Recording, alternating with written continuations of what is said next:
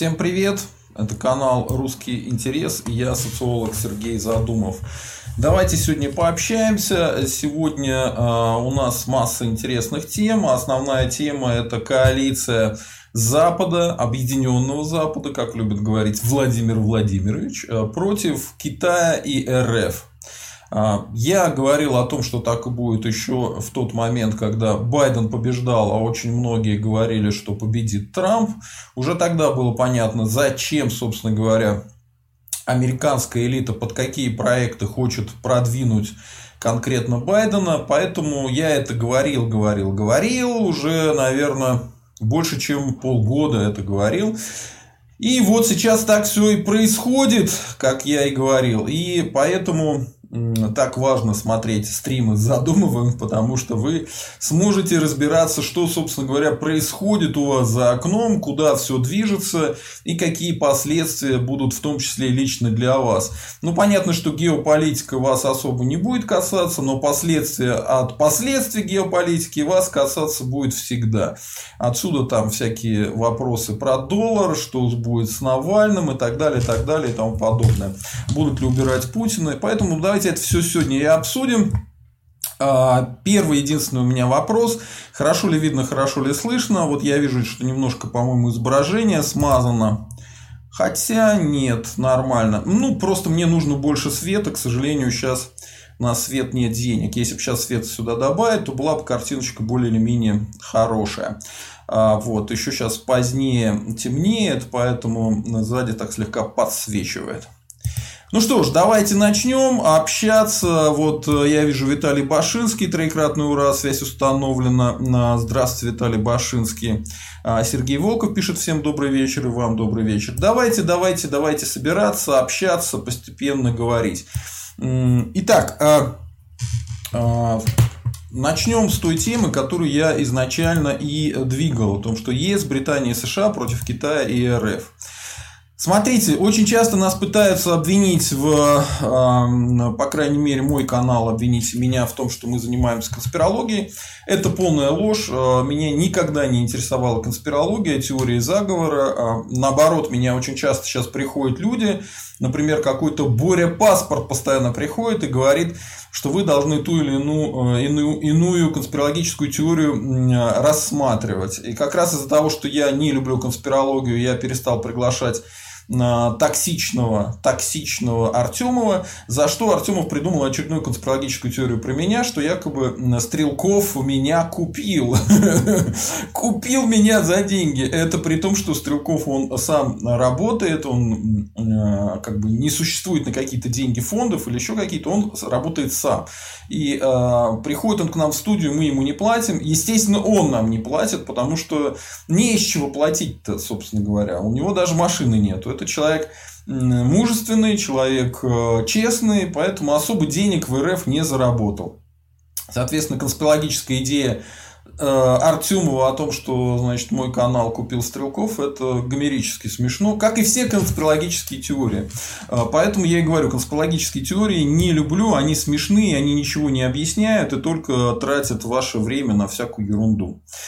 Так вот, с чего как бы какая новость изначально привела. Сегодня, э, и, по-моему, в понедельник она началась, э, была первая встреча глав МИД J7 с начала пандемии и была посвящена обсуждению общих позиций по отношению э, к Китаю и РФ. Это, как сообщает об этом Евроньюз. Можете включить сейчас Евроньюз, проверить Задумова. Не лишне проверять Задумова. Иногда я, как и все люди, могу ошибиться. Ну, вот сейчас проверьте, включите Евроньюз, посмотрите. Они именно говорят, что противодействие Китаю и РФ. Интересно, что в интерфаксе, в российских СМИ говорят так, что э, обсуждение общих позиций по отношению к Китаю, а РФ упоминается там в длинном списке перечни, э, какие еще другие вопросы были обсуждены. То есть в РФ стараются не говорить о том, что Китай и РФ э, на одной доске стоит для вот этого обсуждения общезападного, и хотят как бы обсуждать западные, э, западные министерства иностранных дел именно эту тему. А, сам уровень, а, сам уровень встречи, он не очень высокий.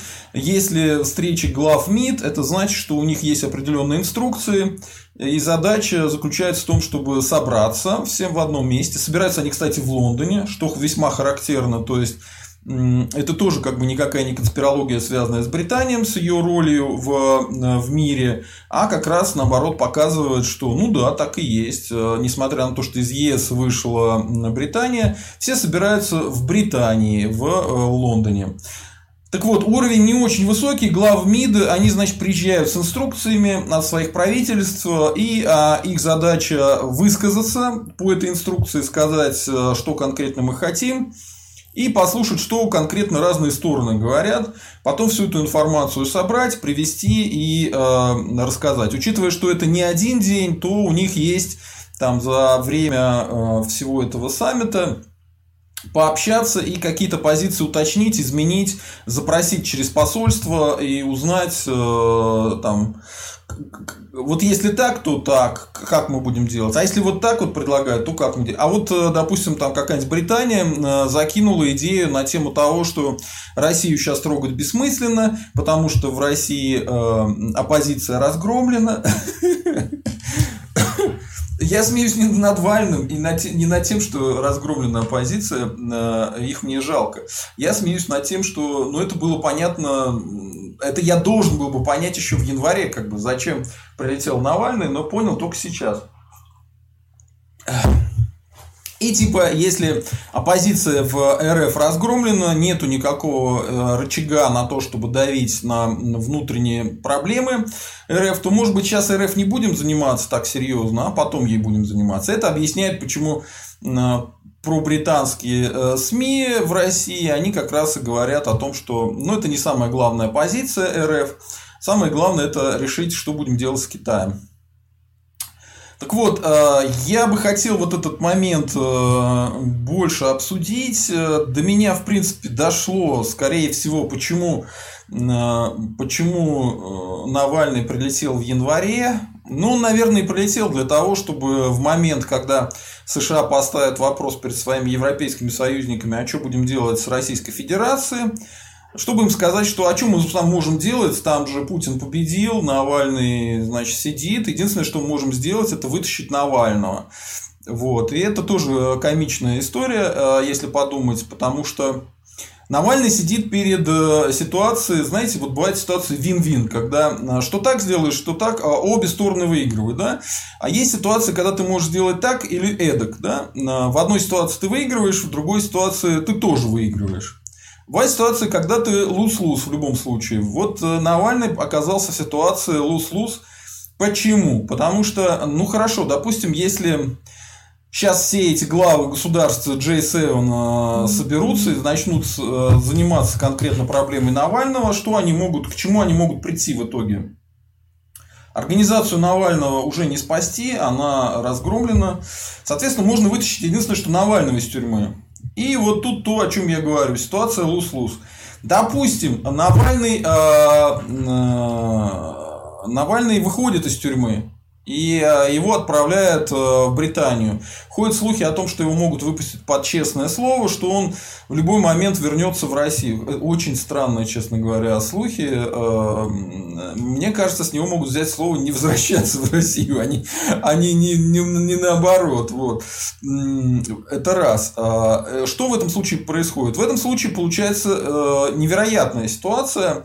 Кашин может после этого делать люб, ну, как бы любую передачу, любой подкаст подкаст свой любимый э, с тем, что это гомерически смешно. Смотрите, Навального раньше было по два условных срока, а сейчас он, значит, дважды, дважды его отправили за границу. Первый раз в бессознательном состоянии после отравления, второй раз, значит, из тюрьмы отправили. Ничего подобного ни с каким Удальцовым никогда бы в жизни не произошло, да, и не происходило. А вот с Навальным происходит. Какой чудесный человек, почему же ему так везет, сказал бы Олег Кашин. И был бы прав. А в этом смысле позиции бы Навального политические несколько бы упали сильно. То есть он проигрывает в этом смысле. Хотя, конечно, с точки зрения здоровья жизни и вообще дальнейшей политической деятельности, это вариант хороший, надо брать, даже несмотря на то, что он бы проиграл во многом. Допустим, он бы остался, да? Ну, казалось бы, его политический имидж вырастет. Героический человек, как Нельсон Мандела, хочет сидеть в тюрьме, такой новый Ганди. Да, но проблема в том, что его в любой момент там могут убить, и его жизнь не стоит ни копейки. Ну, сами подумайте, человека, по его же словам, пытались отравить в Российской Федерации, а тут, значит, э, он остается в руках этих убийц тоже как-то странно. А откуда такая уверенность, что тебя не убьют? Вот у тебя появился шанс спасти свою жизнь, э, а ты вместо этого будешь ждать, что тебя убьют, и, собственно говоря, все дело твоей жизни на этом деле закончится. Ну, ты станешь там символической фигурой протеста, но тебе-то от этого легче не будет, и протесту, собственно говоря, символической фигурой тоже особо не попрыгаешь, потому что конкретного человека, который может что-то предъявлять, нету. То есть, это ситуация луз-луз. А, и она тщательно кем-то запрограммирована была. И Навальный, несмотря на всю свою храбрость, смелость, именно по этому сценарию пропрыгал. Вот он в январе вернулся. Раньше времени еще не было никакого а, раскола элит. Не было никакой ситуации, что вот он сейчас вернется и может бороться за власть. А, он вернулся, просто что-то там показал, неизвестно кому Движение сейчас его разгромлено, признано иностранным агентом, признано, э, уже почти признано экстремистской организацией. Все основные лидеры выехали из страны. Э, Все крайне печально, и э, это такой, знаете, иногда провокаторы используют такой метод. Они говорят, что давайте вот сейчас выступим, вот сейчас вот надо выступить. Зачем сейчас? Ну, не зачем, вот сейчас выступим. Э, ну, если вы помните, были уже такие случаи, когда людей выводили на улицы, и они ничего не добивались, и после этого оппозиция оказывалась разгромленная, куча народу садилась, и остальные сидели в депрессии, типа, а что мы можем сделать, мы ничего сделать не можем. Как раз ничего и не можем сделать, потому что вот э, неудачно получилось. Ну, это так называемая выученная беспомощность. Ну вот. А, сам ли Навальный это придумал или его заставили, я не знаю, но а, при, вот этот, э, как сказать, преждевременная экуляция политическая, которая у него случилась э, в январе, она привела к тому, что все, как политический деятель, как э, лидер э, несистемной оппозиции Навальный больше не существует. Навальный существует как моральный лидер, как моральный лидер оппозиции. Об этом я уже говорил. Дальше очень многие говорили про то, что э, ну ничего страшного, если это все произойдет, если сядет Навальный, смотрим на то, как было в Белоруссии, и будет вариант Тихановской. Э, очень много экспертов на эту тему прожевывали, пережевывали, что сейчас будет вариант Тихановской, что э, Юлия Навальная возьмет на себя лидерство и, соответственно, ничего не потеряет движуха э, оппозиционная навальнистов, а даже выиграет, потому что Юлия Навальная красивая, действительно красивая, она умная, да, действительно умная, она даже более жесткая во многих политических позициях, чем сам Навальный. Ну да, более жесткая. Ну, хорошо ли это неизвестно, но ничего подобного не случилось. И объясню почему. А, потому что Тихановская, она была не просто как лидер оппозиции, ее взяли, выдвинули все. Ее выдвинули действительно все. Ее выдвинули все силы. И она и призывала, что э, давайте сплотимся вокруг меня не как вокруг лидера оппозиции, который будет вами руководить, а как вокруг просто символа того, что нужно провести выборы, и если я побеждаю на выборах, то э, я делаю сразу же новые настоящие выборы, где уже как бы вы все получаете шанс на то, чтобы победить. То есть она объединяла оппозицию. А, объединяют ли навальнисты, я уже даже не буду говорить про Юлию Навальную, а, оппозицию на данный конкретный момент? Нет, в январе они демонстративно не стали объединять никакую оппозицию. Они не создавали ни Координационного совета оппозиции, они не призывали других присоединяться к ним политически, они ничего никому не обещали, они не обещали ничего и никому. Ни с кем не договаривались. После того, как у них первый раз ничего не получилось, эм, в феврале закончились эти протесты пшиком, они пытались сделать акции там с фонариками, потом э, еще что-то, но э, ничего у них не получилось, они вывели людей на улицу вот сейчас, э, совсем недавно, и э, из-за того, что голодал Навальный, была, возможно, была такая опасность, что он умрет, к нему не пускали врачей. Так вот, именно после того, как к нему пустили врачей, они все-таки вывели людей на улицу и движуху всю эту добили и признали как раз экстремистской. То есть, И они, кстати, в этот момент все равно никого не приглашали, никому не говорили, не говорили, что уважаемые националисты, присоединяйтесь к нам, а, мы будем учитывать ваше мнение, мы будем сделать настоящие честные выборы, мы не будем запрещать русских националистов и так далее. Ничего этого не было сказано, а, соответственно, большая часть русских националистов на все эти выходы на улицу забили. И если вы наблюдали за численностью, то вы видите, что на самом деле численность навальнистов, выходящих на улицу, она даже немножко сократилась. И, в принципе, понять людей можно. Очень жесткие репрессии, людей бьют, сажают. Но последние уже данные ну, просто по камерам людей вычисляют и сажают. Соответственно, и опять-таки, а, помимо того, что не было никакого призыва объединяться всем вокруг какой-нибудь фигуры, тоже Юлии Навальной, ее, кстати, пытались снимать, показывать, ну, ну девушка, вот, э, жена оппозиционера, вот она выходит, тоже ее там сажают, но э, попытки сделать ее Тихановской не было. И самое главное, ну вот вы выводите людей на улицу. Зачем? Зачем?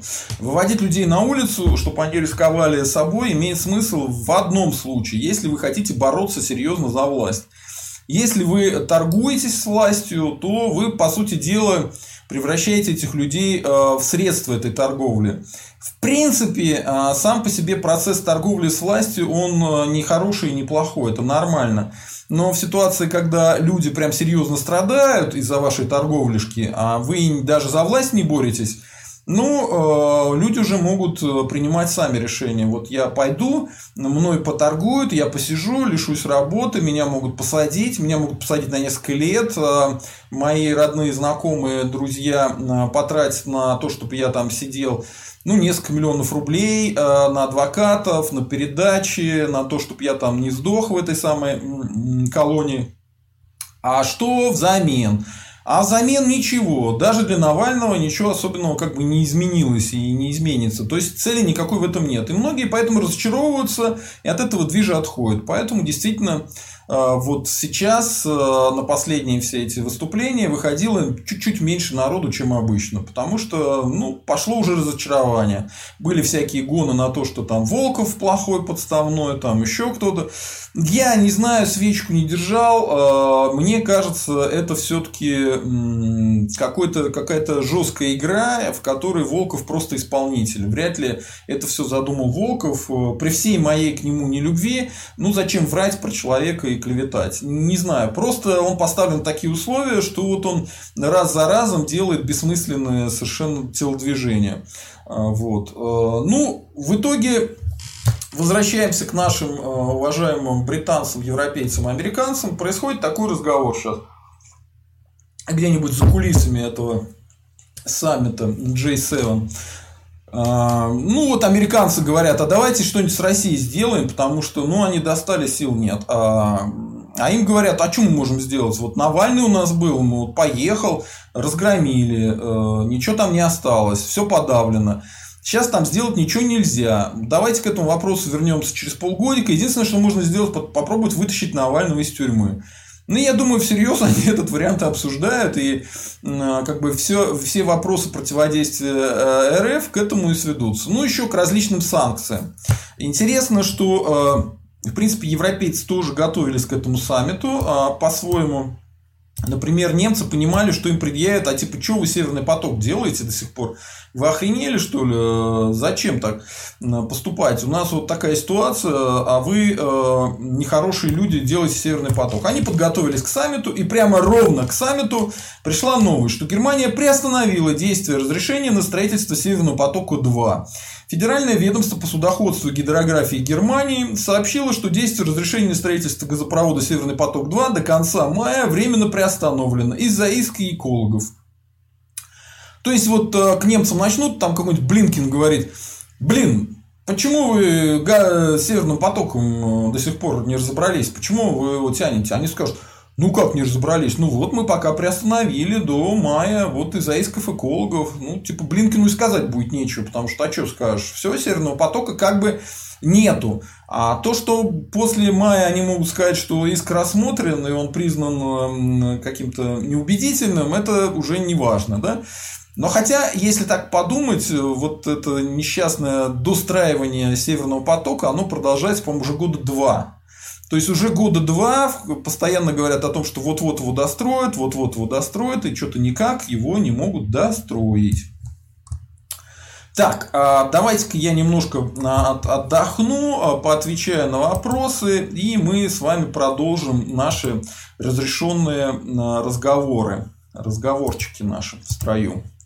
Так, ну вот, я вижу, пишут Дмитрий с Кёнигсбергу, всем добрый вечер, пишет традиционный свой, отлично. Сергей Волков пишет, Навальный это пешка в состоянии цун Цукцванг отпустит, режим прогнулся. Не отпустит, зверский античеловеческий режим замучил борца.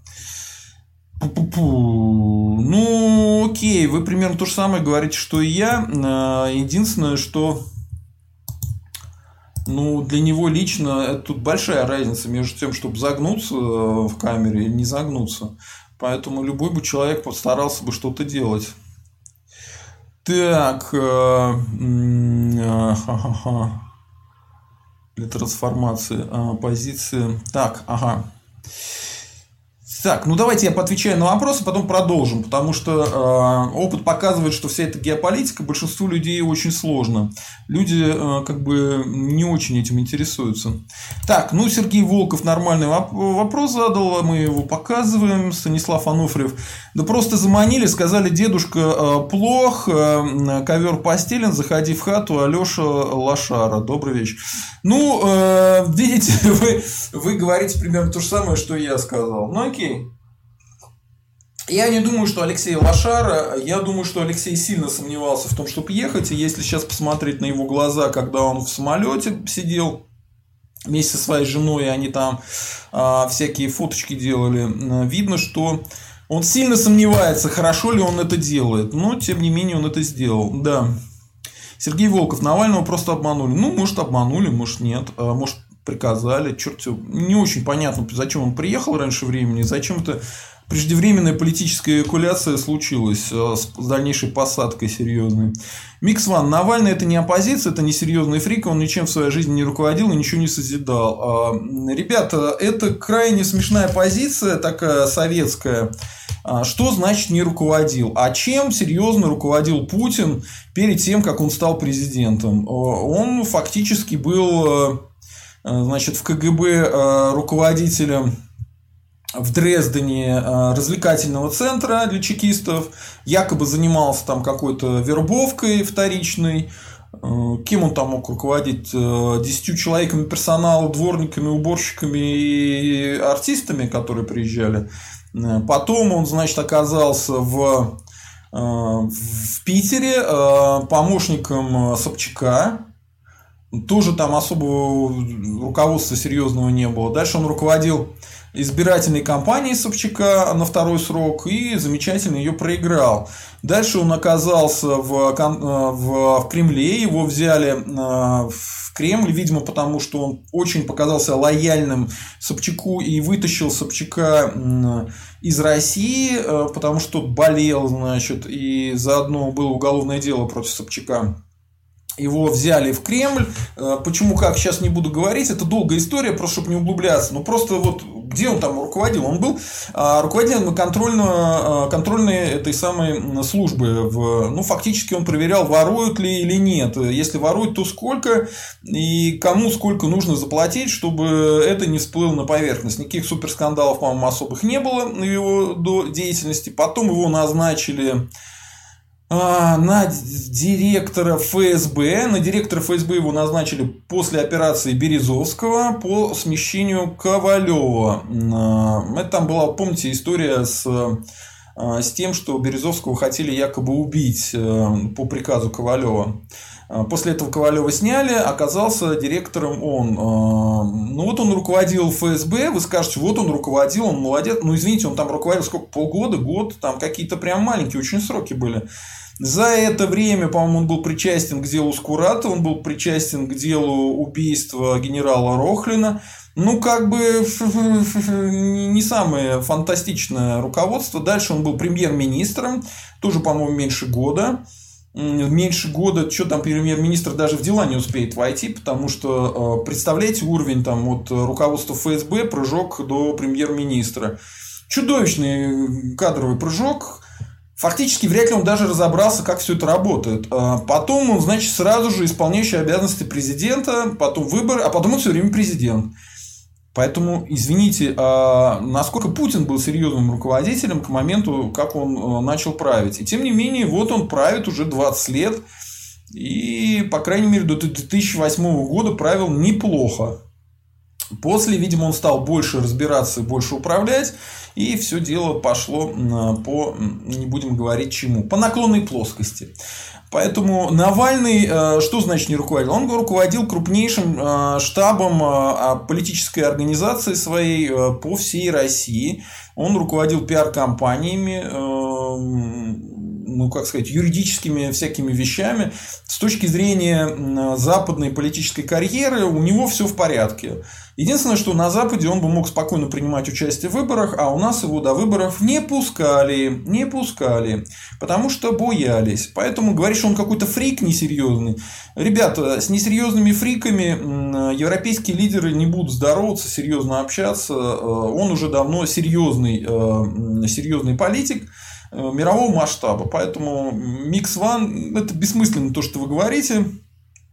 И по поводу того, что там создал, не создал. А что создал Путин? Ну вот что создал Путин до того, как стал президентом? Что он создал? Убийство Рохлина он создал? Или э, дело Скуратова создал? Это как-то не впечатляет, знаете ли. Станислав Ануфриев, он сам повелся, потому что туповат Сергей Волков. Ну, вряд ли э, Навальный туповат. Видимо, он оказался в ситуации, когда ему казалось это логичным. Вот. Но это была ошибка политическая. Сергей Волков, то, что он тупой, это гадалки не ходи, он, конечно, человек идейный, но до безобразия не способен стратегически мыслить. Эм, Сергей Бляшкин, шалом православный. Хорошо, да, 777, пойди его пригласите, он Нормчели и в экономике разбирается из-за русских. Можно пригласить, э, но что-то как-то не знаю. Как посмотрим, как получится. Он меня недолюбливает. А DAO 777. Китай это проект мировой за кулисы, он не самостоятельный, в отличие от России. Ну да, только Россия, РФ тоже не самостоятельно. Сергей Волков. Оппозиции в РФ сейчас вообще нет. Я надеюсь, русские националисты станут той оппозиционной силой, которая нужна стране для трансформации. А я надеюсь, что русские националисты не будут сейчас особо надергаться, потому что, собственно говоря, ситуация такая, что ближайшие полгода, если ты будешь дергаться, ты можешь спокойно сесть. Я желаю всем русским националистам оставаться на свободе и усиливаться. Так, Виталий Попов. Сергей, почему ты выгнал свою девушку под дождь? Кто тебе после этого даст? Ну, это смешная история. Еще одна лживая байка от Голковского, что якобы, значит, я выгнал свою девушку под дождь. А на самом деле ситуация была вообще другая. А, мы пришли с моей тогдашней девушкой под дождь. После этого, кстати, у меня их несколько уже сменилось. А, как-то все нормально на этом фронте. А, то есть Голковский, как всегда, лжет. Так вот, а, ситуация была такая. А, мы с девушкой пришли в клуб. Как раз тогда я ходил в клуб Голковскую. Это было, как правило, в ресторанах. То есть, она там не скучала, э, тем более ей было интересно, но в какой-то момент ей нужно было убегать. А, вот. На улице действительно был дождь, у нее был зонтик, у меня был зонтик. И вот стоял Голковский со своей женой, то ли будущее, то ли уже тогда она была его жена Наташей. И они, значит, говорили, иди за ней, иди вместе с ней. Э, но я как бы не очень понимал, зачем это делать, потому что зонтик у нее есть, она хочет э, идти домой, я домой пока идти не хочу. То есть, вся эту ситуацию, всю эту ситуацию вот так вот обрисовал, что я кого-то там выгнал или еще что-то, именно Голковский.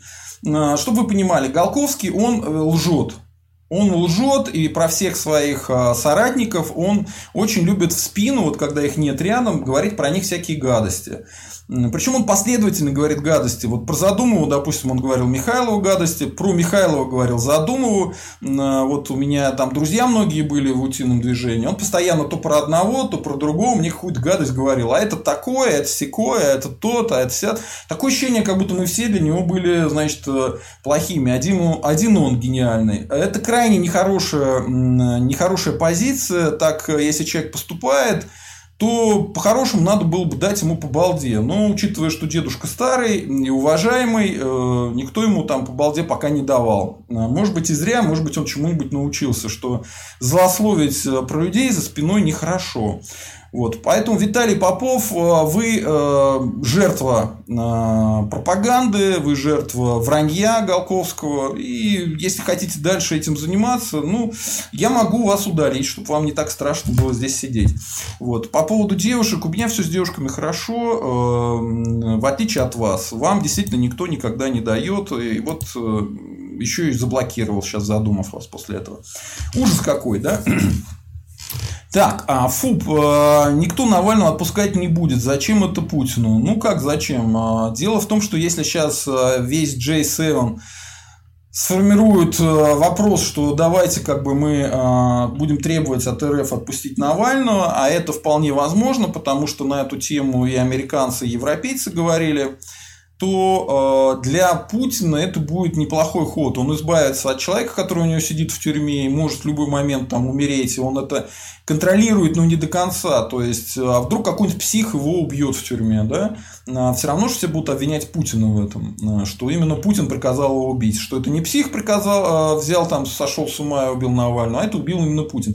Короче, это опасная история. А если Э, Навального отправить за границу, то он там не такой опасный, честно говоря, для Путина, учитывая, что ФБК, как иностранная организация, еще и признанная экстремистской, она фактически разгромлена. Вот.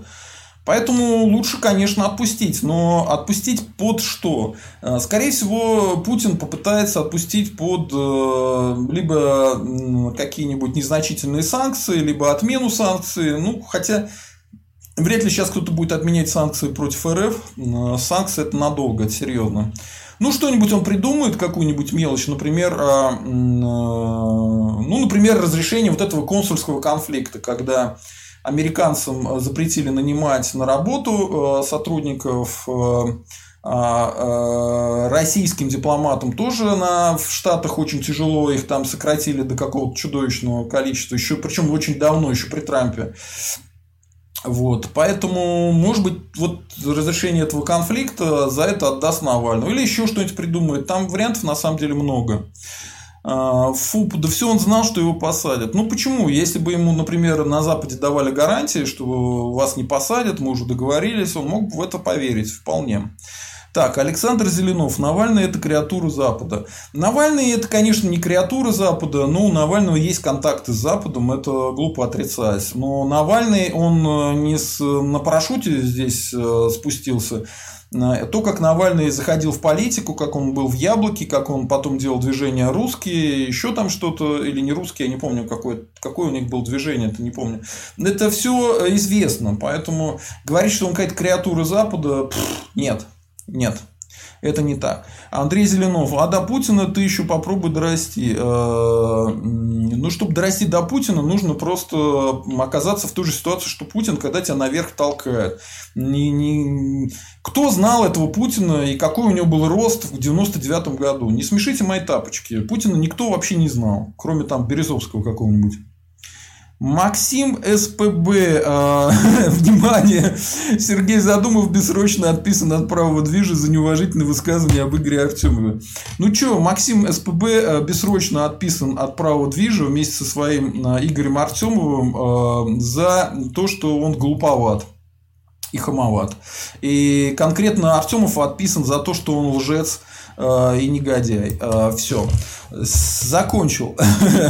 Э, ну вот Дмитрий Скониксбергу смеется, кто его выписал. Ну, понятно, да. Уже смешно. Алексей Зеленов. А Чечена боишься, а Путин Чечена не боится, понял, потому что он президент. А его критики после Фаню... Господи, какой-то бред. Сергей Волков. Сергей, как вам задонатить с Украины, чтобы вас не посчитали иностранным агентом? Суперчата, к сожалению, в Украине нет. Ну, задонатить элементарно. А, по поводу иностранного агента, а, вы понимаете, у нас считают иностранным агентом не потому, что тебе кто-то донатит, а потому что ты конкретно мешаешь а, властям. Если я буду настолько сильно мешать властям, там, что как, как Навальный, да, то есть Навальный же официально выступил, сказал, что я борюсь за президентство и хочу быть президентом. Задумав с таким заявлением не выступал, поэтому Задумов не так интересен, честно говоря, а, властям. А, вот. Хотя это даже хорошо. А, смотрите, Сергей Волков, вот я кинул сейчас ссылку, можно через нее задонатить, а можно задонатить напрямую на карту. Без разницы, как это делать. А, и, кстати, можете подписаться на... Вот есть чудесная вещь, Subscribe Star, и там можно постоянно поддерживать наш канал. Давайте я вам сейчас ссылочку кидану. А, вот эта ссылка Subscribe и там каждый э, месяц будет какой-то денежка от вас приходить, и это наиболее а, хороший способ э, донатить. По поводу иностранного агента, ну, знаете, э, еще раз говорю, если захотят признать иностранным агентом, экстремистом, найдут ради что признать и каким образом, вообще без проблем. Вот. А по поводу еще хочется сказать, по поводу Артемова и его э, страшного, значит, Ронса, который, э, значит, запрещенная в РФ организация, признанная в России, по-моему, какой он там, экстремистской. А, дело в том, что э, все люди, которые от э, Ронса появлялись, это их там по пальцам одной руки можно посчитать. Э, сколько их появлялось у меня на канале, в чате. И поэтому, э, если все эти 5-4 человека все вместе будут считать, что я отписан от правого движа, ну, ну как бы... Это гомерически смешно, конечно. Как оно всегда и бывает. Э, и вообще все это напоминает, знаете, есть такой персонаж на Украине, Убей бог, не помню его фамилии. Вот он тоже все время в каждом, в каждом ролике пишет, что отписывает от э, правого движа Демушкина, отписывает от правого движа еще кого-то. Ну, короче, он уже всех отписал от правого движа. Но э, истина заключается в том, что он живет на Украине на какие-то украинские государственные деньги русофобские, и поэтому можно сказать, что он давно уже украинский националист, а не русский националист. Фамилию, ей-богу, не помню, но вот он тоже всех отписывает от движа. А, Микс Ван. Блатные везде, они профессионалы, отсюда все проблемы. А, ну, блатные это, видимо, имеется в виду э, люди со связями. У Путина не было никаких связей открытых, э, когда он э, оказался наверху, поэтому я бы не сказал, что у Путина какие-то были блатные связи. Нет, его конкретно вели на то, чтобы он стал президентом РФ. И, в принципе, можно как-нибудь сделать очень короткий ролик, потому что я вот сейчас формат э, хочу посмотреть и все-таки делать короткие ролики отдельно снимать. Единственное, что я не очень понимаю, как их там просто очень большие проблемы с авторским правом, соответственно, какие-то видюхи показывать это крайне опасно. Может быть, фоточки буду показывать, не знаю, как-нибудь так. А, Но ну, я буду делать короткие ролики, например, как Путин пришел к власти. Ну, крайне интересно. А может быть, не буду пока про Путина, это как бы э, высоко-далеко. Может, что-нибудь попроще возьму. Посмотрим. Микс фан. Я не сталинист, но полностью согласен с фразой Сталина, кадр решает все. А, говорил ли Сталин эти фразы? хрен его знает, потому что очень много фраз Сталина, Черчилля и там Трумана и кого угодно выдумывают в последнее время в интернетах. Не знаю, а то, что вы не сталинист, это хорошо. А по поводу кадра решает все. Ну, вы знаете, я бы назвал эту историю так. Агентурная разведка решает все для стран зависимых. Так, э, ФУП, какое движение утина? Нет, э, у Артемов никакого отношения к утиному движению не имеет, и я тоже не имею уже давно никакого отношения к утиному движению.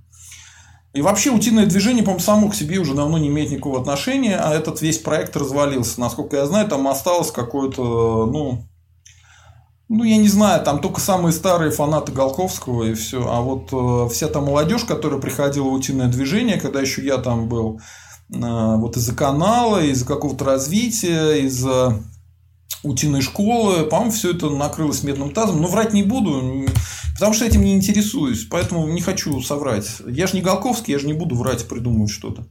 Так, а, а, Дмитрий из Кёнигсберга. Ох, как задолбали выписывать из движа. Одни выписывают Стрелкова, другие Юнимана, третий Задумова и прочее, прочее, прочее. Ну да, а, Константин Сергеевич. На это вам покажут видео выступления Путина в ФСБ. Группа, направленная вами для работы под прикрытием в правительстве, на первом этапе отпра... справляется. И попробуйте опровергнуть или доказать, что он шутит. Ну, во-первых, он действительно шутил, и в качестве доказательства люди смеялись на этой фразе. А во-вторых, есть э, свидетельство Крылова о том, что э, а он был в газете «Спецназ», и, соответственно, там куча чекистов было у него в руководстве. Они рассказывали, что наоборот, когда Путин появился там а, в качестве будущего директора ФСБ или уже директора ФСБ, то к нему было отношение крайне негативным. Потому что люди знали, что он там появился в результате интриг Березовского.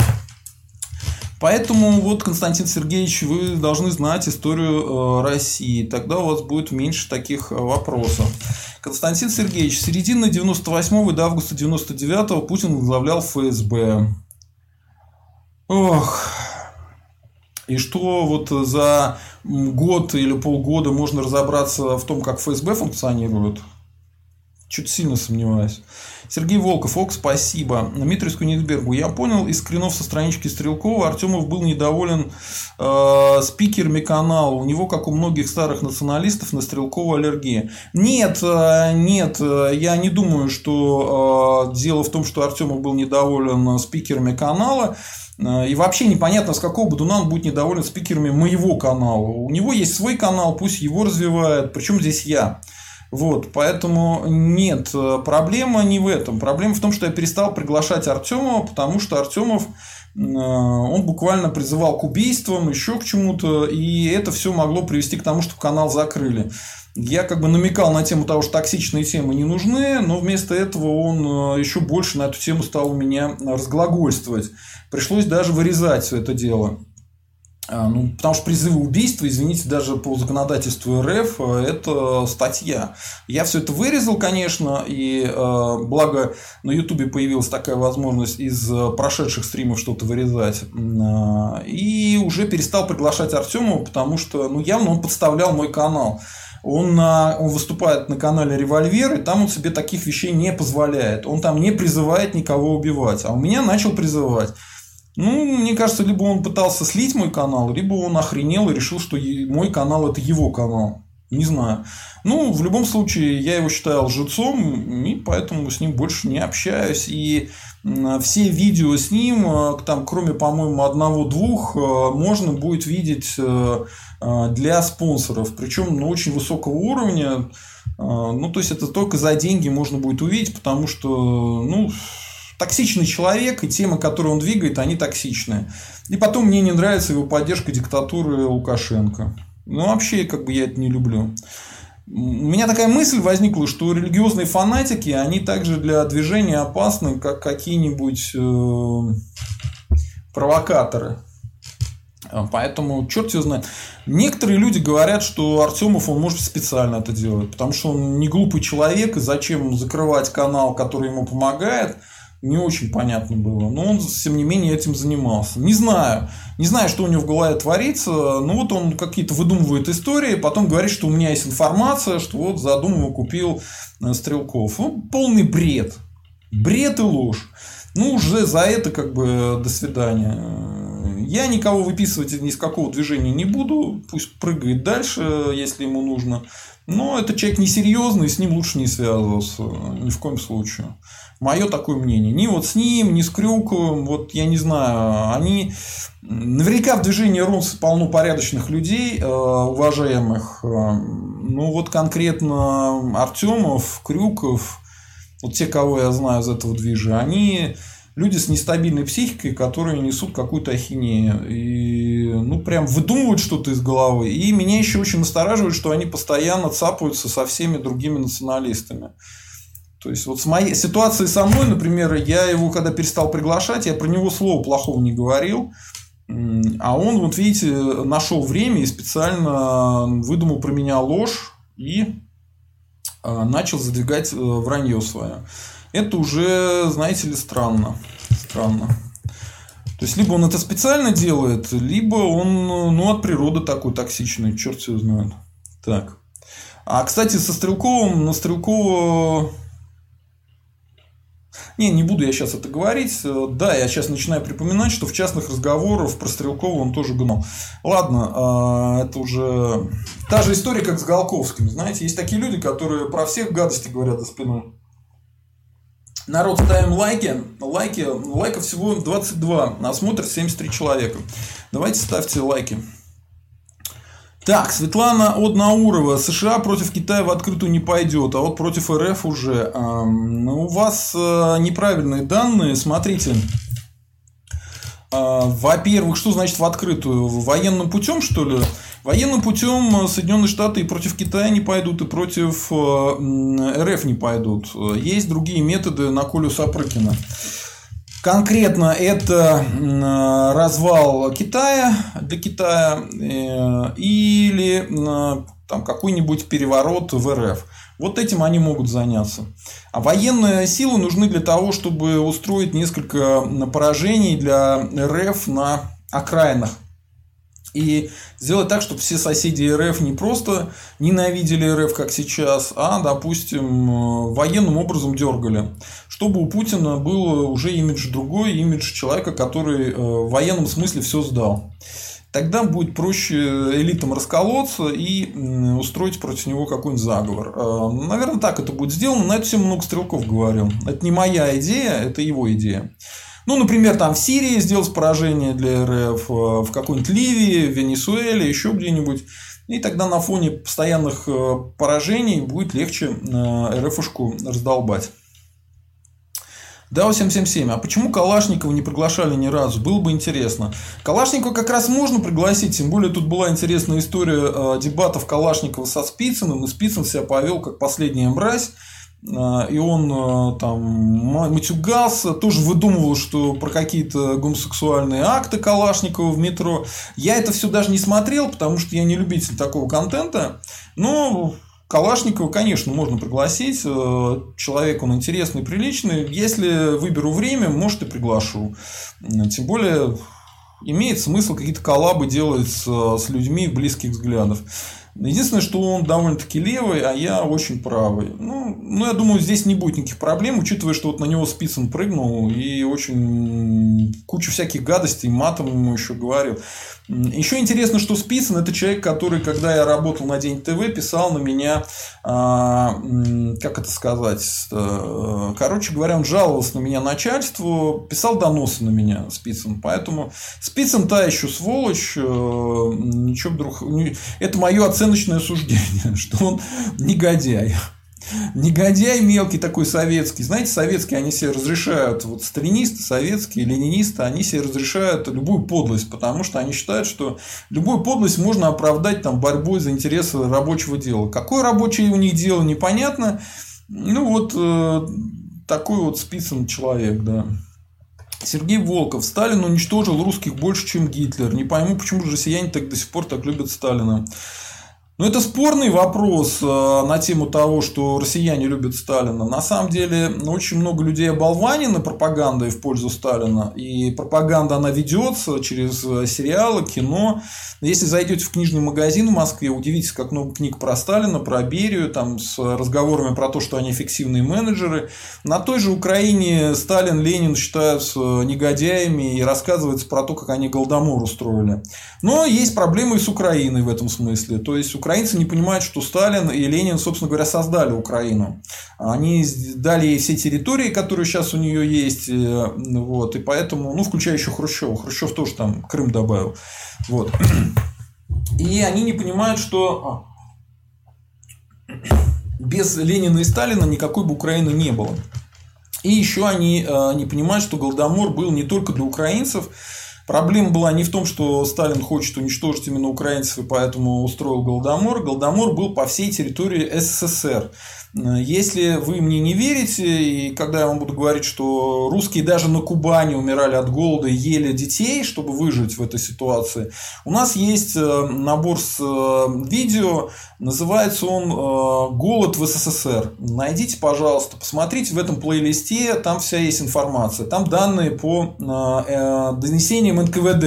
То есть, это еще и советские данные, помимо всего прочего. То есть, И даже если советский человек, придется вам поверить, потому что это ваше родное НКВД об этом писал. Так вот, а, допустим, вы не поверите, что в Сибири был Голодомор. Представляете, даже в Сибири, в, на Урале, в Поволжье, а, в Центральной России, на Кубани был Голодомор. А, посмотрите, например, Смерть от голода казахов. Казахов. Казахи не русские. Казахи как бы вряд ли вы испытываете какую-то русофобию к казахам, потому что казахи сами испытывают русофобию к русским. Ну, посмотрите, вы узнаете, что Казахов тоже морили голодом, у них э, отнимали вот эти все стада животных, и там куча народу умерла от голода. Прямо э, сократился народ казахский очень сильно в этот момент. Поэтому Голодомор был по всей территории СССР.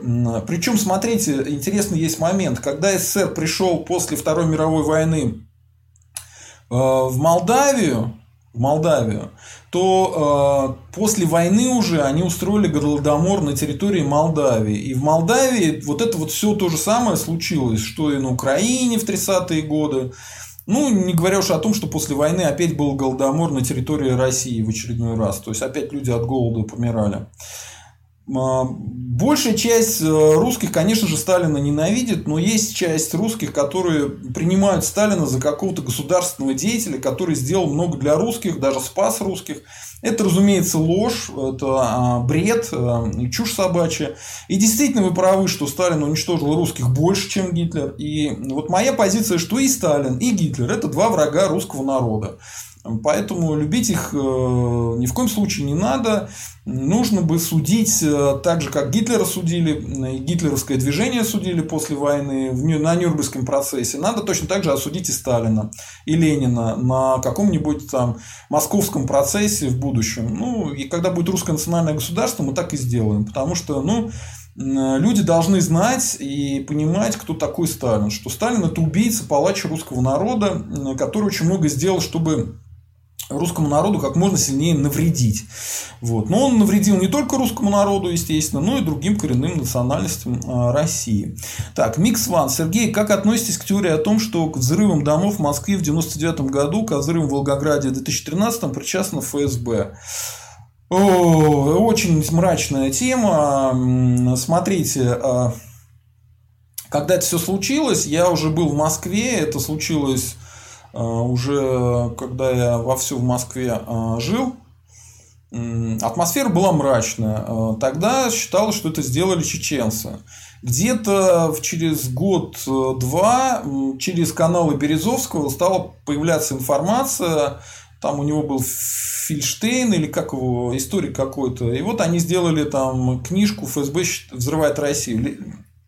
Этот, как его, ну, вот этот вот э, чувак, которого отравили потом полонием, да, вот они эту тему задвигали. И Березовский тоже говорил, что это случилось. А, ну, где-то до...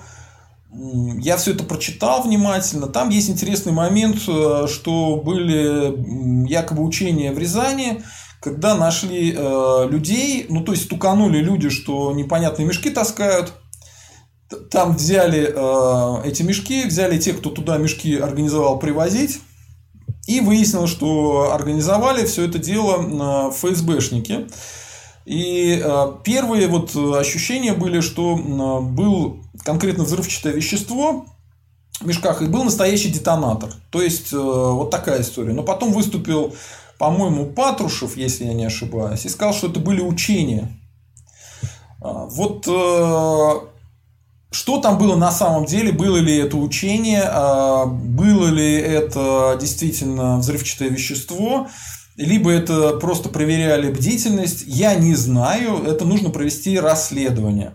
Если в каком-то 2008 году я считал, что это все-таки больше похоже на ложь Березовского, потому что он бегал тогда как ненормальный в 2001 году и говорил, что мы сейчас Путина очень быстро снимем, что Путин э, вообще никто, Путин очень быстро окажется не удел, и Доренко за ним это все повторял, то оказалось, что Путин надолго, да. Поэтому, ну, в каком-нибудь 2008 году я думал, что, скорее всего, это ложь. После истории с э, Навальным, с отравлением Навального, после истории, как умер там Крылов, э, Лимонов в очень близкое время, умер этот политик Исаев, очень много народу померло, и выяснилось, что действительно к этому причастны ФСБ. Вот это вот было видео с расследованием. Я вот по поводу взрыва домов и по поводу убийства Немцова уже мнение изменил. То есть, если я раньше был уверен, что Немцова Путин не убивал и, естественно, никакие дома он не взрывал, то сейчас я уже не знаю. Я не знаю. Это нужно расследовать и смотреть и проверять. Короче, сейчас уже уже непонятно, понимаете? То есть уже опять не... У нас непредсказуемая история.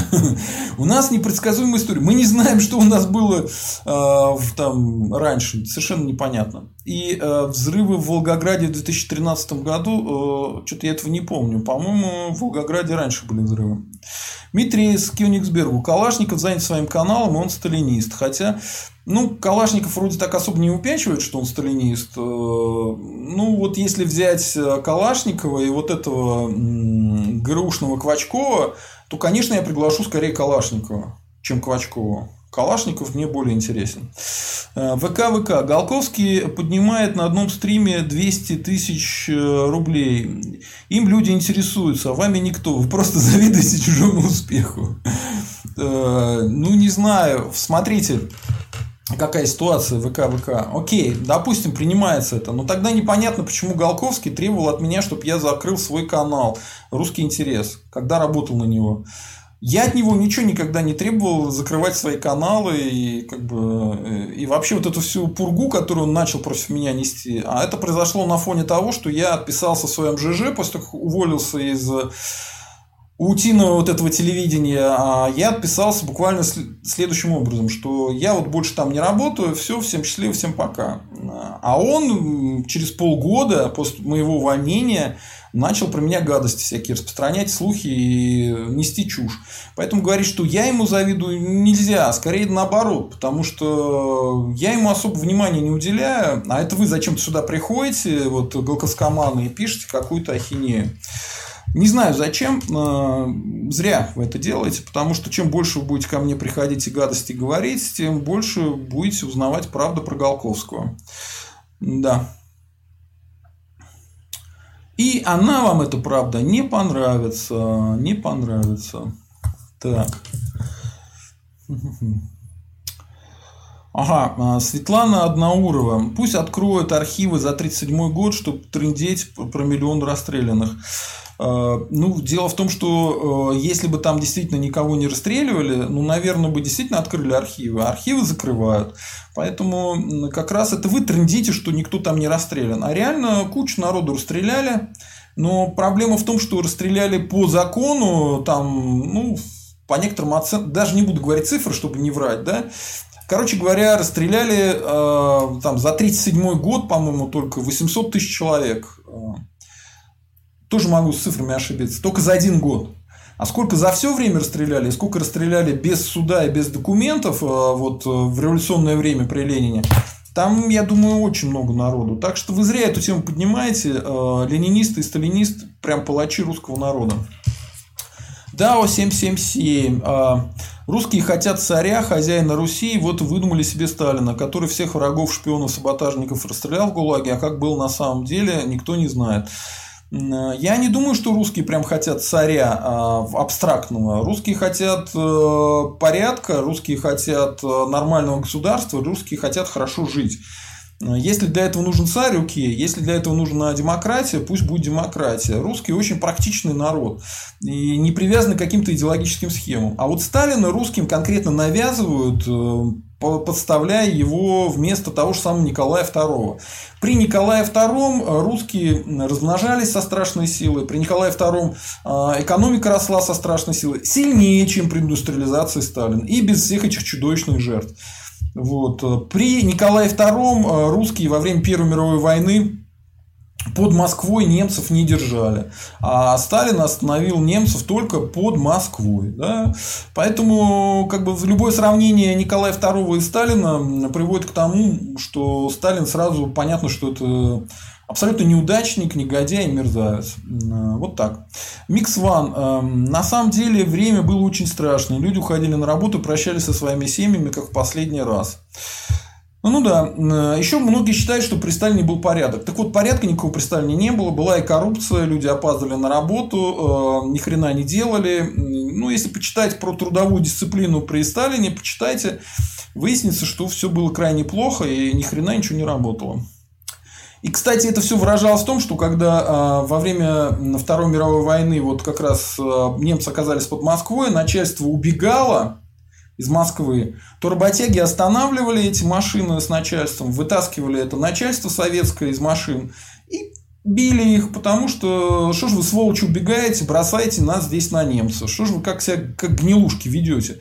Вот. Поэтому почитайте нормальные документы, узнаете, что никто советскую власть не любил, никто Сталина не любил реально а, в то время. Боялись, да, и ненавидели.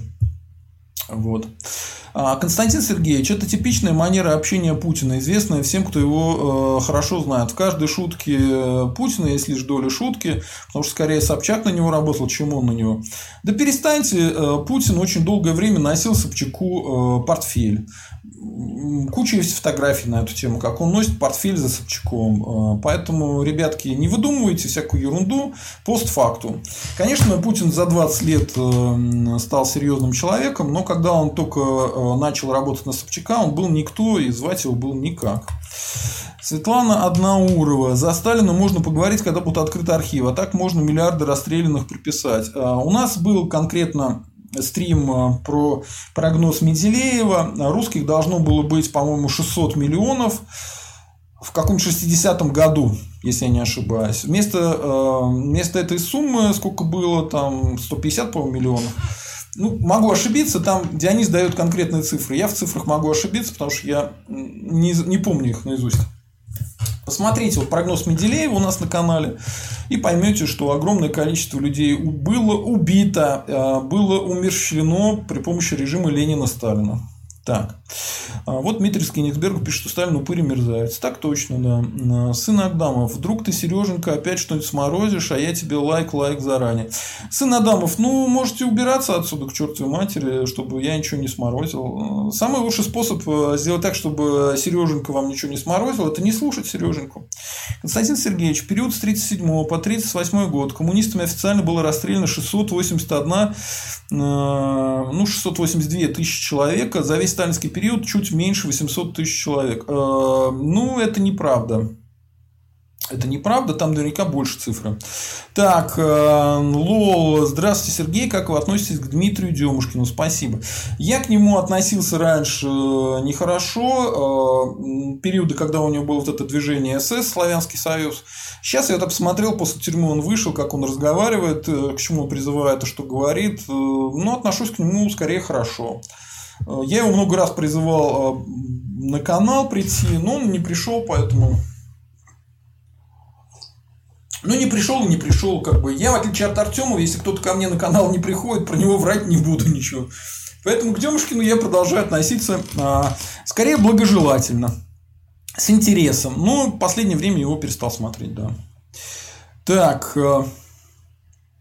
Давайте дальше. Я уже час разговариваю, надо продолжать остальные темы э, задвинуть. Так, э, продолжим про нашу, значит, встречу в Лондоне, которая проходит. Итак, что там было? Госсекретарь США Энтони Блинкин и глава МИД Великобритании Доминик Раб. Кстати, смешно, что его именно Раб пишут. По-английски-то он, по-моему, Раб. И получается Доминик раб. А, рабы не мы, э, мы не рабы, рабы не мы. Я смотрел, вообще интересный человек, а, посмотрите его биографию. Специфический человек, а, скорее всего, он будет следующим премьер-министром Британии. По крайней мере, при следующем правительстве консерваторов, после лейбористов, наверное. Он еврейского происхождения, он э, все, что нужно говорить, говорит, все, что не нужно говорить, не говорит. Интересный человек, да. Так, еще до начала заседания призвали страну J7 объединиться перед лицом вызовов от Китая и РФушки. Раб э, в понедельник говорил о растущей потребности и необходимости в гибком кластере стран с одними ценностями, которые захотят э, защитить многостороннюю систему. Блинкен, в свою очередь, отмечал, что у США нет цели сдержать Китай.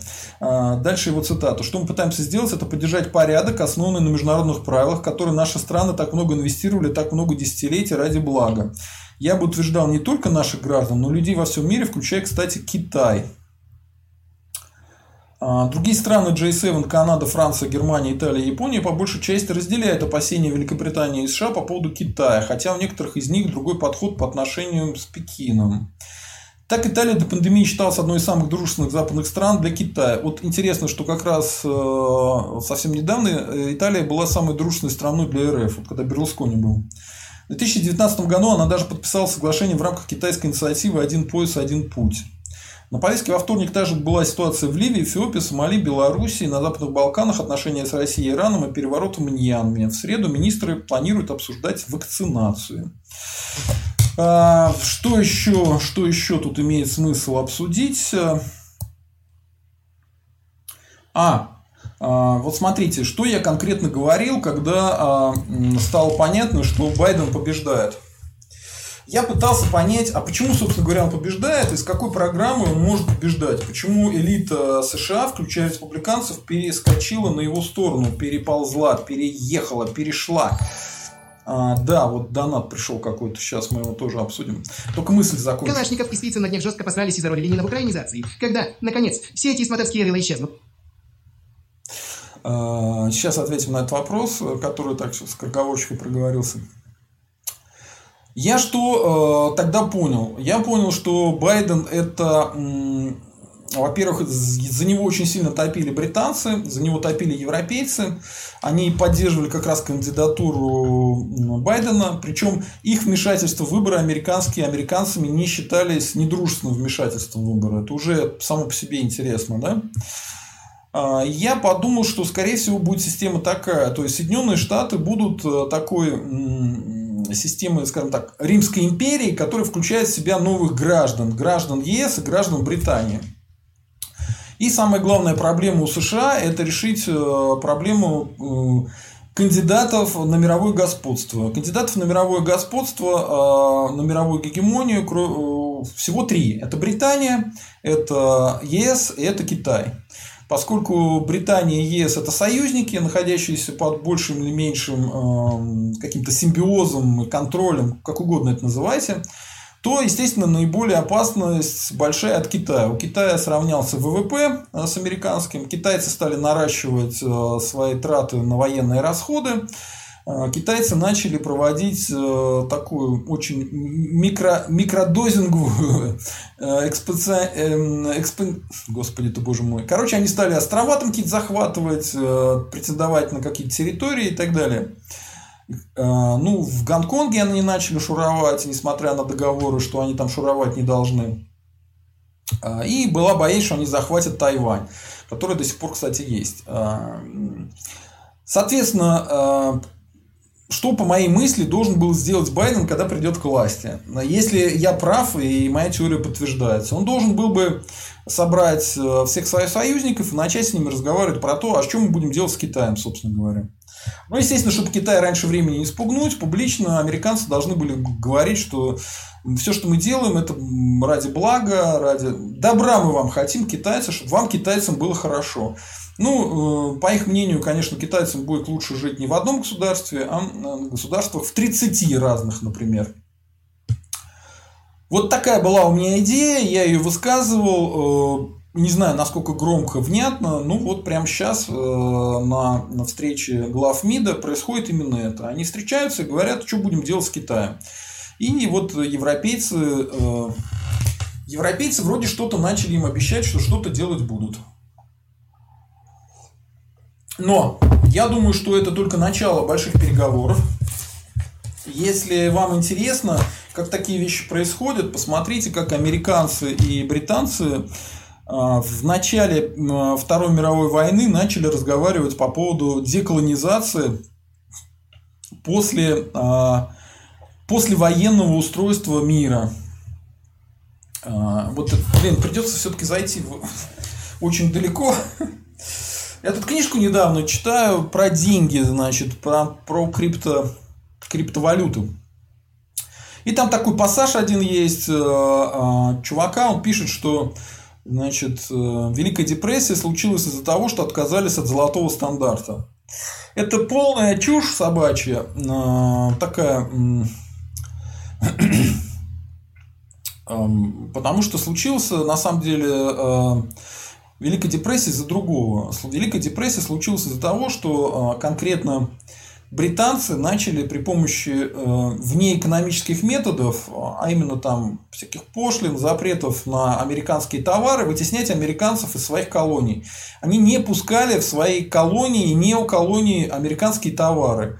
Вот. В ответ на это американцы попытались вводить пошлины и протекционизм против британцев. И вот, э, кстати, этот же человек говорит, что вот протекционизм, это доказывает, что протекционизм это плохо, потому что протекционизм привел к Великой депрессии. Это полная чушь, потому что как раз протекционизм, он привел к тому, что появилась экономика Британии э, индустриальная, экономика Франции индустриальная, э, послевоенная экономика Германии, Франции, Японии и даже того же самого Китая возрождались именно при помощи протекционизма. Ну, то есть, человек несет ахинею, ну, бог с ним. Мы с Дионисом Каптарем много раз рассуждали, почему. Так вот, из-за той ситуации, что э, британцы свои колонии, ну, типа, они в Индию не пускали американские товары, вот чтобы прям просто для вас было. А, и американцы с ними договаривались, что «А давайте-ка вы свою колониальную систему закройте лавочку закройте, и больше никаких неэкономических методов не будет. И если вы посмотрите, они много лет об этом договаривались. Много-много-много лет.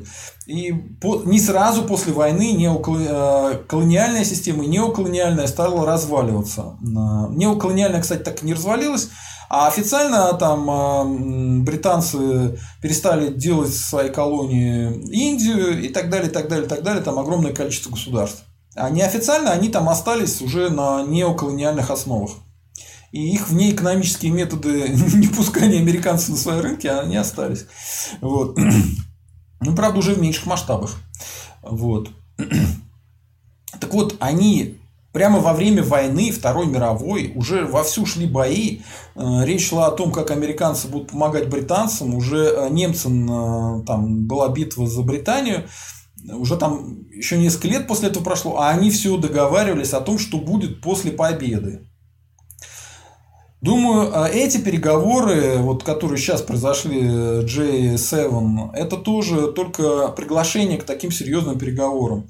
И они должны идти на уровне первых лиц государства, потому что, еще раз говорю, э, министры иностранных дел, они не имеют права там, на какие-то решения. Поэтому а, Китай не будет быстро, не будет быстро сломлен. Это долгая история. Этим будут долго заниматься, долго торговаться. И Россия здесь только одно из там разменных карт, а, не самое важное. Почему? Потому что РФ это, конечно, страшное государство, у него есть ядерное оружие, но с точки зрения экономической, с точки зрения влияния на экономику, на культуру, на другие страны, у РФ влияние минимальное. Минимальное. Вот. Ну, только военное какое-то влияние есть серьезное по всему миру, там с американцами спорят, то в Венесуэле, то в Сирии. Но в целом не очень хорошо, а, не очень интересно, скажем так бороться с РФшкой. Вот, поэтому проблема РФ, скорее всего, отступит на второй план. И плюс, еще раз, э, я рассказывал уже, э, на «Эхо Москвы» э, выступал бывший посол американский, он сказал, что большая часть специалистов по иностранным делам в Белом доме, они хорошо знают китайский, а не русский. То есть Макфол говорит, что русская, российская проблема, она интересует американцев там, во вторую, третью очередь. В первую очередь их интересует Китай. И заниматься они будут Китаем. И если они ничего не сделают, то в ближайшее время Китай может э, стать мировым гегемоном. Соответственно, все эти переговоры, наверное, а черт его знает. Мне кажется, Германия тоже могла бы стать мировым гегемоном, тем не менее, люди нашли время во время войны друг с другом спорить много лет. Что там будет дальше в послевоенном устройстве. На эти переговоры, кстати, никаких э, Сталиных не приглашали никогда. Так, э, так, так, так, идем дальше. Э, Лол, голод был в Российской империи. В Российской империи голодом называли недоедание. А голод в СССР – это когда люди ели своих детей. Был каннибализм, когда люди от голода умирали. Разница гигантская. Да? Вообще статистика по голоду в Российской империи при Николае II, можно смело говорить, что при Николае II Э, серьезной смерти от голода не было, не зафиксировано. От болезни, от холеры, да, умирали во время этих, этого недоедания, а от голода нет. Поэтому даже сравнивать там нечего. Так, Светлана Одноурова. В Америке был голодомор. Это полная чушь полная чушь. Посмотрите источники, вы будете все со всеми источниками приходить к одному и тому же смешному публицисту, который выдумал голодомор в Соединенных Штатах. В Соединенных Штатах люди от голода не умирали и от голода каннибализмом не занимались. Это полный бред. DAO 777. Я читал, что во время депрессии в США было 3-10 миллионов жертв от голода. Может, фейк. Это фейк. Светлана Одноурова. Моя бабушка при царе траву ела. Жили в деревне Смоленская область, 97 год. 1897 год. Ваша бабушка выжила. Ваша бабушка могла есть траву, потому что недоедание было. Но при царе как раз был, э, была и помощь конкретная помощь от государства, которой не было во время Голодомора, и люди во время Голодомора сталинского просто умирали безо всякой помощи. Кстати, очень много было посажено председателей колхоза, потому что они отказывались отдавать э, все, э, все зерно. Ну, вот так. Так, так, так. Э, поэтому уже и поэтому можно перепроверить. Так, идем дальше. Дмитрию Кёнигсбергу. В Российской империи людей не ели, как при Сталине. Тогда умирали не напрямую от голода, как при коммунистах, а от ослабления иммунитета. Ну да, от болезни. А, Константин Сергеевич, а когда-то Санкт-Петербург являлся криминальной столицей России до появления там Путина. Путин отвечал за контакты в криминальном мире Санкт-Петербурга, пока все криминальные личности Санкт-Петербурга чудным образом не исчезли. А вы э, приезжайте в Санкт-Петербург и скажите, что там все криминальные личности исчезли чудесным образом, над вами будут очень долго смеяться, потому что никуда никто не исчез, все осталось. Единственное, что красная крыша сейчас сильнее, чем блатная синяя. Так, э, Литвиненко, да, Литвиненко, все правильно. Э,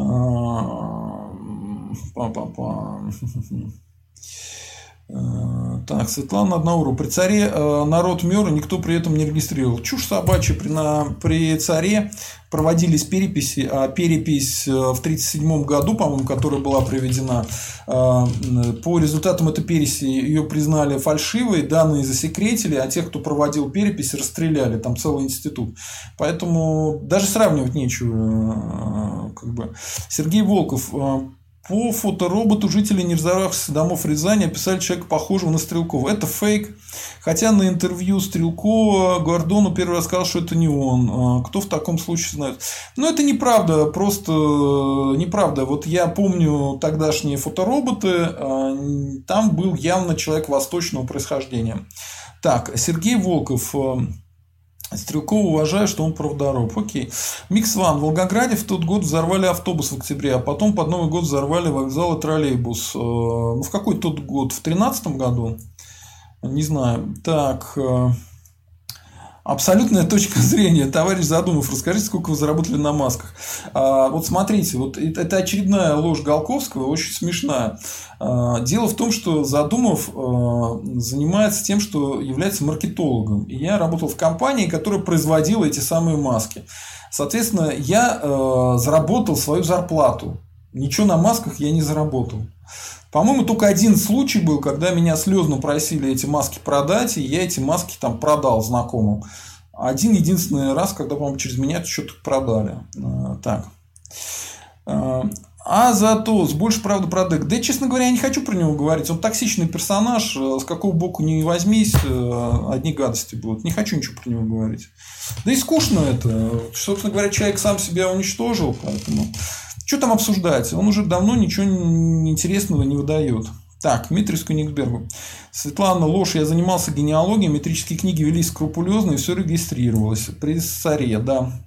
Константин Сергеевич, я посмотрел рацион русских солдат в Российской империи периода Японской войны. У меня в МЧ, ПВ, КГБ, СССР рацион был в два раза скуднее. Только что траву не ели. Ну, а парыши с мясом и гнилой картошкой, да. Ну, вот видите, вам человек э, рассказывает э, историю своей жизни. Дима Лимонов, казаки это русские. Да, казаки это русские.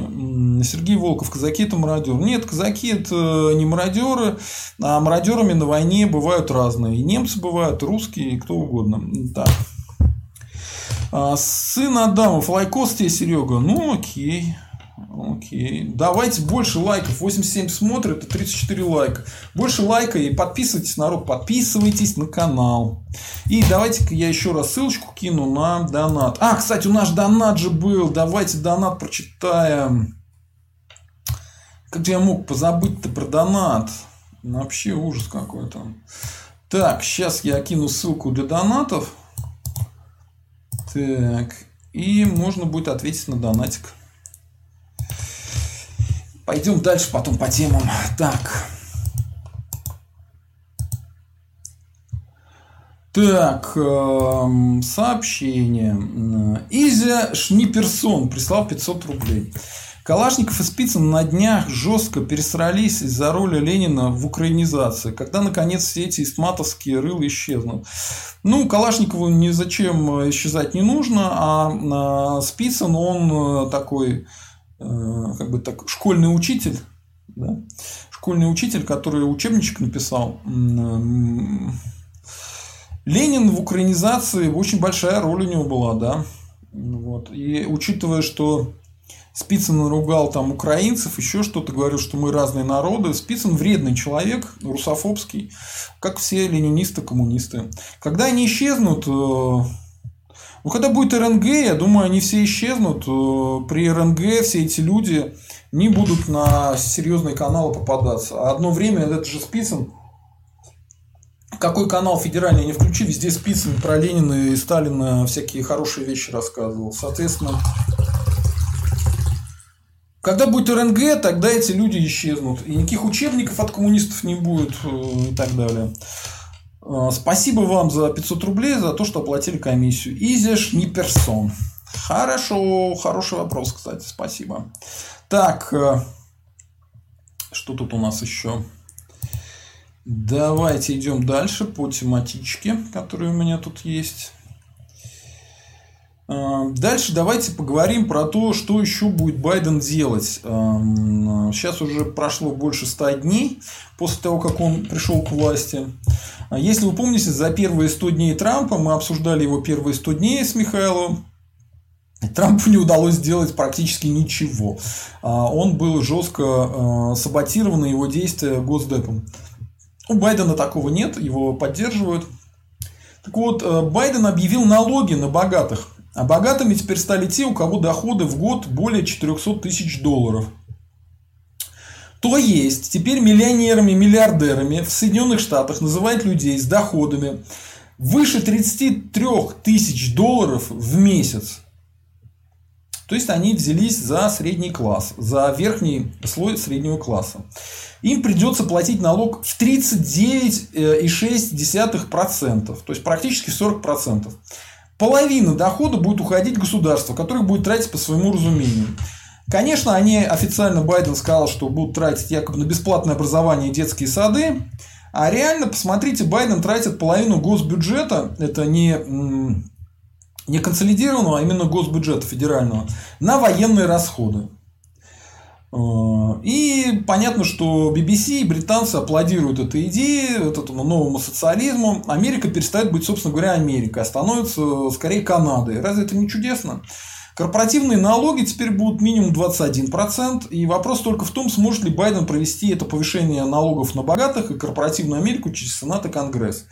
Ну, посмотрим, получится или нет. В целом, государство э, США пытается использовать популизм для того, чтобы распределять прибыль, которую само не зарабатывает. Это унылый принцип социализма который теперь попал в Соединенные Штаты Америки. Распределять, естественно, проще, чем зарабатывать.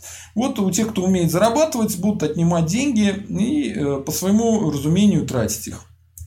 Это вот один момент очень важный. То есть Байден э, это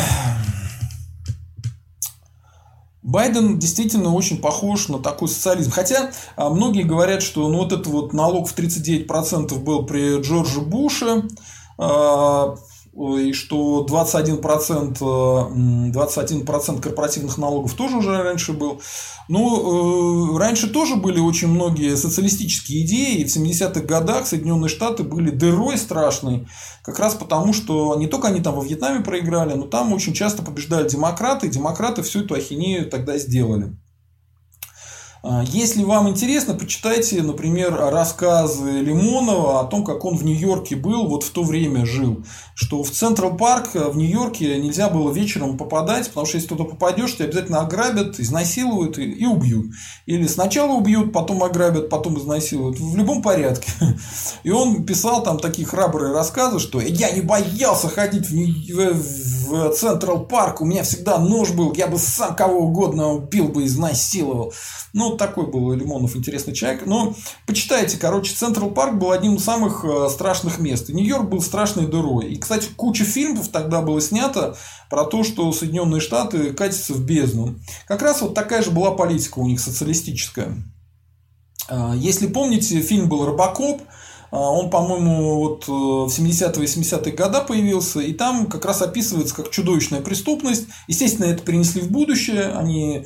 но социально как бы они говорили как раз про крупные города, что в крупных, Соединенных, э, крупных городах Соединенных Штатов был страшный бардак и ужас. Там продажа наркотиков, еще что-то, вот все в этом духе. Поэтому э, это не совсем социализм все-таки, но это очень близко к социализму, и это скорее всего, ударит по Соединенным Штатам очень сильно. Сам э, Байден говорит, что это не социализм, и что вот э, Трамп снижал налоги, и что эти налоги должны были попасть в зарплаты, э, но трудящимся зарплаты не поднимали, а поднимали себе эти золотые парашюты, всякие дивиденды, всякие бонусы американские и так богатые люди. И богатели как раз, когда беднел средний класс. Но по факту по факту получается, что э, с доходами там, всего 33 тысяч долларов в месяц, это ну, явно не миллионер. Ну, явно не миллионер, человек, у которого 30, 33 тысячи долларов в месяц зарабатывает. Но его по советской традиции будут вот называть миллионерами и миллиардерами. То есть, когда он э, публично об этом говорил, он говорил, что вот миллионеры и миллиардеры, вот они будут платить больше налог. Ну, реально 400 тысяч долларов делим на 12, что получаем? 33 тысячи долларов в месяц. Это средний класс. Верхний слой среднего класса, их будут прям конкретно отжимать у них бабки. А, соответственно, очень много народу будут принимать решения. Либо мне а, корячиться а, и зарабатывать больше 400 тысяч долларов в месяц, но тогда у меня будут вот 40% налогов я буду платить. Либо мне через офшоры как-то уходить, и тогда меня могут посадить. Либо мне на все забить и зарабатывать чуть-чуть, вот как при социализме было, при СССР. Огромное количество людей работало спустя рукава, на рабочем месте херней занималось. Э, ну, а типа платит и платит, и хер с ним. Куда попадет Америка, я не знаю. Э, сможет ли Байден победить на следующий срок, неизвестно. Но это для Соединенных Штатов все крайне плохо. И самое страшное, что молодежь американская, она как раз э, пропагандой социализма очень сильно заражено. И вот они будут ожидать, что они будут бесплатно учиться. Они не понимают, что бесплатно, если ты учишься, то твое бесплатное образование нахер никому не нужно. Вот. Как это и было при социализме в СССР. А, там за редким исключением, по-моему, математики были популярны хорошо везде, во всем мире. Какие-то инженерные профессии, по-моему, но не все признавались. И все. А все остальные, им всем, если они переезжают в все же штаты, приходилось заново а диплом, на диплом сдавать.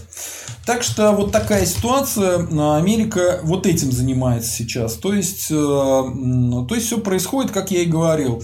Идет в сторону, в сторону такого установления сам, самой как бы неоколонии. Потому что понятно, что Канада это не колония Британии. А, дальше а, что происходит? Поражение США в Афганистане. Э, я думаю, наверное, позову Стрелкова, если он придет. Э, хочу на эту тему с ним поговорить. Там крайне интересно, какие будут последствия для Российской Федерации. Э, по сути дела, Байден говорит, что они будут выходить из Афганистана. То есть повторяется история, как СССР зашло в Афганистан, не очень понятно зачем. Потом ушло из Афганистана, не очень понятно зачем. И после того, как СССР вышел из Афганистана, правительство Джабулы там продержалось несколько лет, И при Ельцине уже перестали поставлять ГСМ, ну, горючее, боеприпасы, оружие даже за деньги не поставляли. И поэтому режим пал, его объединенные силы маджахедов грохнули и убили потом этого самого Наджибулы. А что будет в Афганистане? Я думаю, примерно такой же сценарий будет. Скорее всего, будет победа талибов. Они, в принципе, не прекращают боевые действия, взрывают там всех подряд, требуют, чтобы американцы как можно быстрее ушли, а, чтобы вся эта международная коалиция оттуда вышла. Вот, э, американцы заявили, что уже точно уходят. Э, вроде бы они должны были чуть ли не в мае начать выводить войска. Ну, посмотрим. Они уже несколько раз говорили, что выводят, а потом не выводили. Ну, посмотрим, сможет ли Байден все это дело провернуть. Кстати, еще Трамп говорил, что он будет выводить войска из Афганистана. Так вот, а что будет после победы талибов? Талибам будут нужны деньги, соответственно, опять опиумный маг будет еще в больших размерах, чем сейчас. Американцы, в принципе, не боролись с опиумным маком. Вот. Торговля оружием будет. И наверняка будет распространение терроризма в Средней Азии. Чем это грозит нам? А у нас без виз со Средней Азии. То есть, вот э, террористы, которые будут из Афганистана проникать э, на территорию вот, среднеазиатских стран, они будут без виз попадать в Москву. И наверняка какой-то уровень терроризма вырастет э, в Российской Федерации. Это, по крайней мере, не исключено, если не отменить безвиз. Вот. Э, поэтому это все имеет смысл обсудить. Крайне все это печально. Э, печально, потому что за талибами стоят пакистанские власти, то есть та же самая Британия стоит за ними. Что они там примут решение, каким образом подрывать подрывать э, ситуацию безопасности в РФ неизвестно. Но у нас количество терактов очень сильно снизилось за последние годы. Не дай бог, как бы, если талибы победят, может опять все это вырасти. Вот. Скорее всего, вырастет, потому что будет торговля наркотиками, будет э, торговля оружием, и, соответственно, они будут пытаться проникать э, в, в светские государства Средней Азии, эти талибы. А что им еще делать? Вот. Там в этом Афганистане ни хрена ничего нет, а население выросло больше, чем в два раза. Так что чем-то надо будет занять местных жителей. Вот они будут, как э, Ичкерия, заниматься импортом, экспортом революции исламской и так далее. Так, э, про то, что Германия приостановила разрешение на строительство Северного потока, говорил. Э, вот еще интересный момент. Патриарх выступил против тирании в РФ. Смотрите, что он сказал. Цитата. Исполнение начальственных функций, которые требуют в том числе ограничения свободы других, не может сопровождаться личной гордыней и превозношением. Тогда власть становится тиранией. Это сказал патриарх Московский и всея Руси Кирилл. А, крайне интересное заявление. Мне кажется, оно призвано обозначить позицию э, Русской Православной Церкви. Хотя, честно говоря, уже поздняк метаться. Э, отношение к Кириллу известно какое у большинства верующих. Хотя к церкви все относятся хорошо, но конкретно к Кириллу не очень. Но то, что он это сказал, это интересно. Получается, Русская Православная Церковь предостерегает Путина от того, чтобы начали там памятники Путину ставить, э, личный культ личности Путина был, и вот это все прочее, потому что тогда это станет уже окончательной тиранией. Интересно, интересная штука. Э, чем это все закончится, непонятно. Дальше, про Холмогорова. Я говорил, что он не работает на РТ, э, что я до конца не знаю, работает или нет, что было просто интервью Красовскому. Выяснилось, что да, он все-таки оказался на РТ, у него там есть своя передача. Я посмотрел, э, что он там говорит. Э, в основном его, видимо, туда взяли, чтобы он боролся э, с революцией, да, с революционером, с революционным мышлением. Вот он там а, анализировал учебники, анализировал фразу Путина про то, что а, в современных учебниках почему-то про Сталинград ничего не говорят, а про значит, победу а, союзников, победу США и Британии говорят очень много. Ну вот он проанализировал это и сказал, что на самом деле проблема в том, что у нас в учебниках очень много времени уделяется террористам, буквально, которые убивали царей. Поэтому очень э, нет ничего странного в том, что современная оппозиция, вот она борется с царизмом э, и готова ко всяким там убийствам, террору и так далее. Ну, то есть, э, Холмогоров опять востребован как консерватор, Он себя называет националистом. Про националистов он, кстати, говорил интересные вещи, но он критиковал националистов за то, что националисты а, готовы были сделать национальную, опять-таки, революцию. Вот. Ну, мне кажется, уже про национальную революцию давно ни от кого я не слышал. Ну, понятно, чем он. Он будет заниматься охранительской историей с точки зрения лоялистов, националистов. Я хотел пригласить Холмогорова к нам на канал. Э, я думаю, что я и дальше буду пытаться его пригласить на канал. Ну, посмотрим, сможет он прийти или нет. Ну, сейчас у него э, есть работа на арти. Вот. Э, что еще очень важно из последних новостей, которые говорят о том, что творится в башках у нашего режима.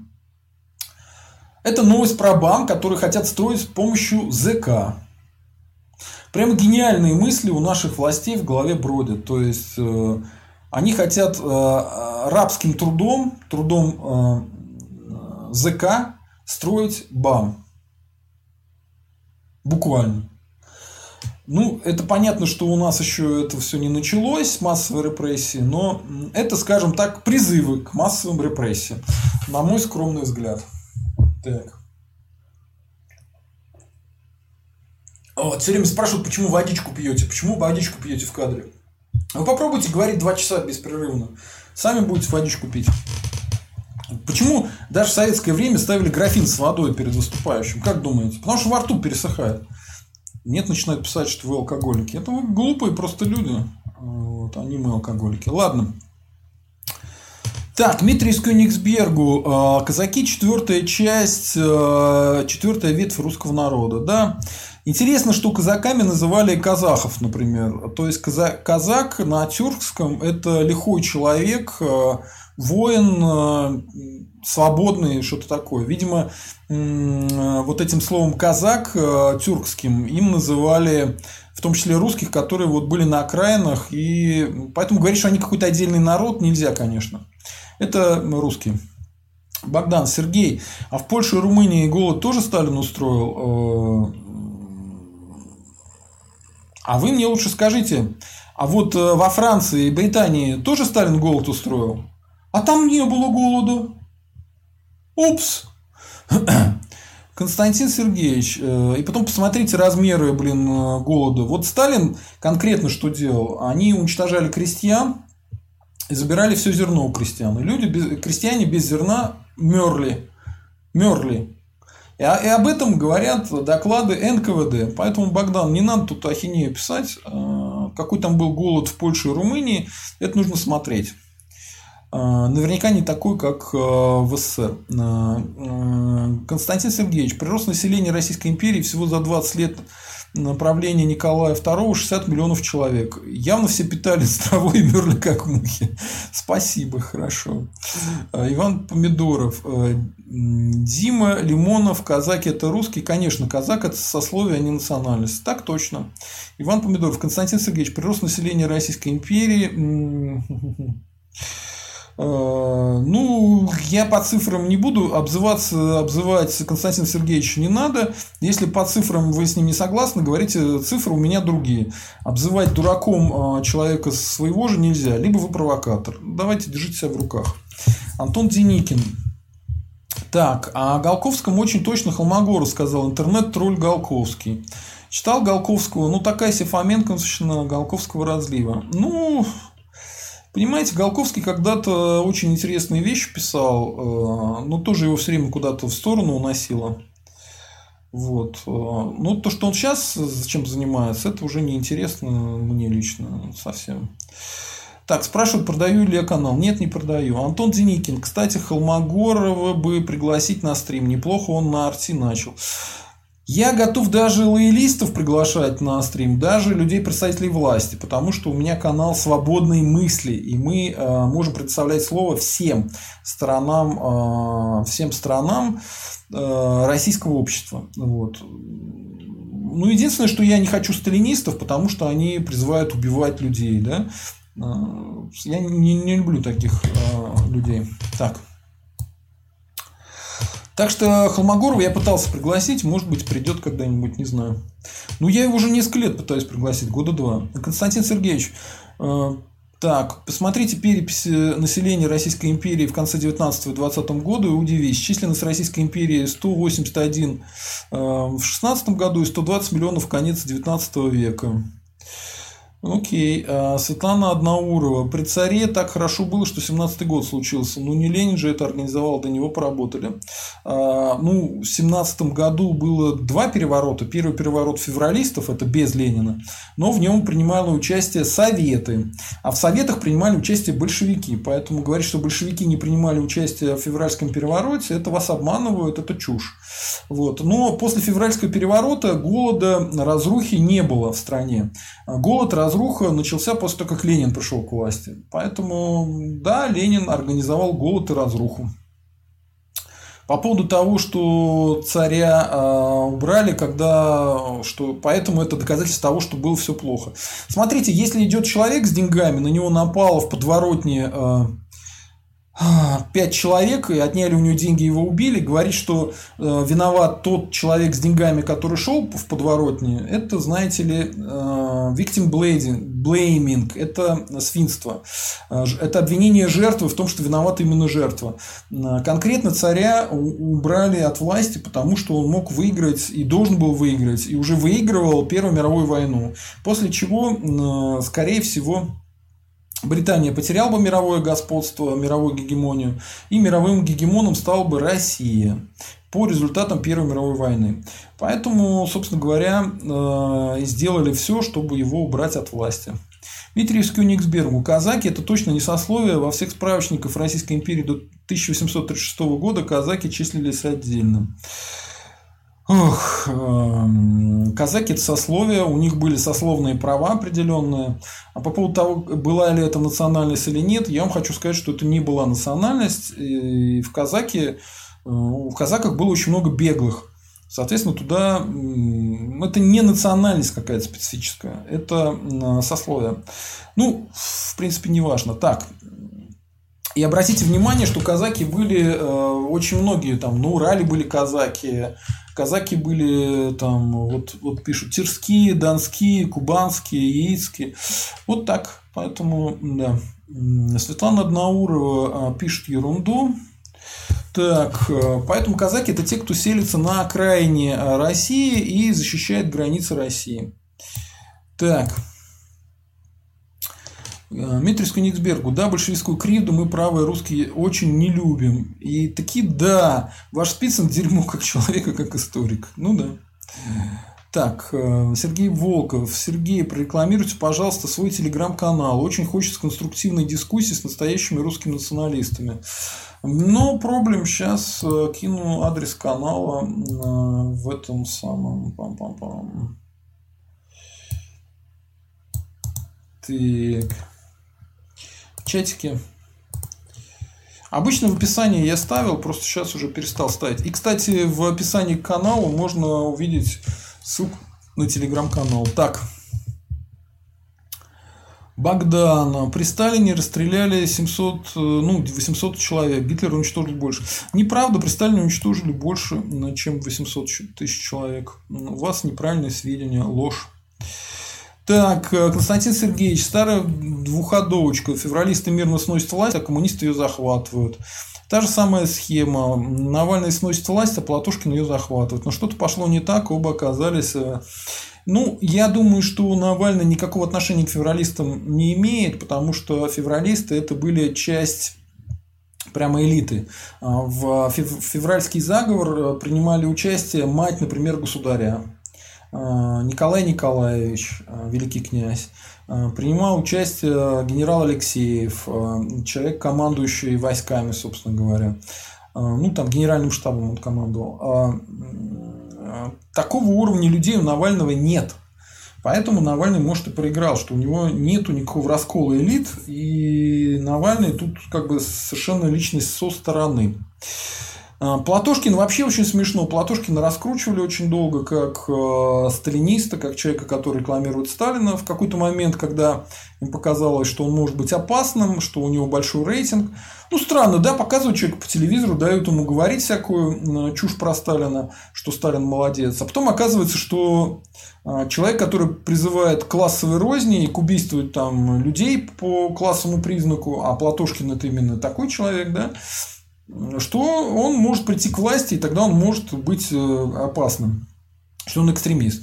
Ну, решили его посадить. Конечно, я за то, чтобы Навального и Платошкина освободили, они политические заключенные, но при э, РНГ а у Платошкина с его пропагандой сталинизма не будет никакой возможности выступать на федеральных каналах.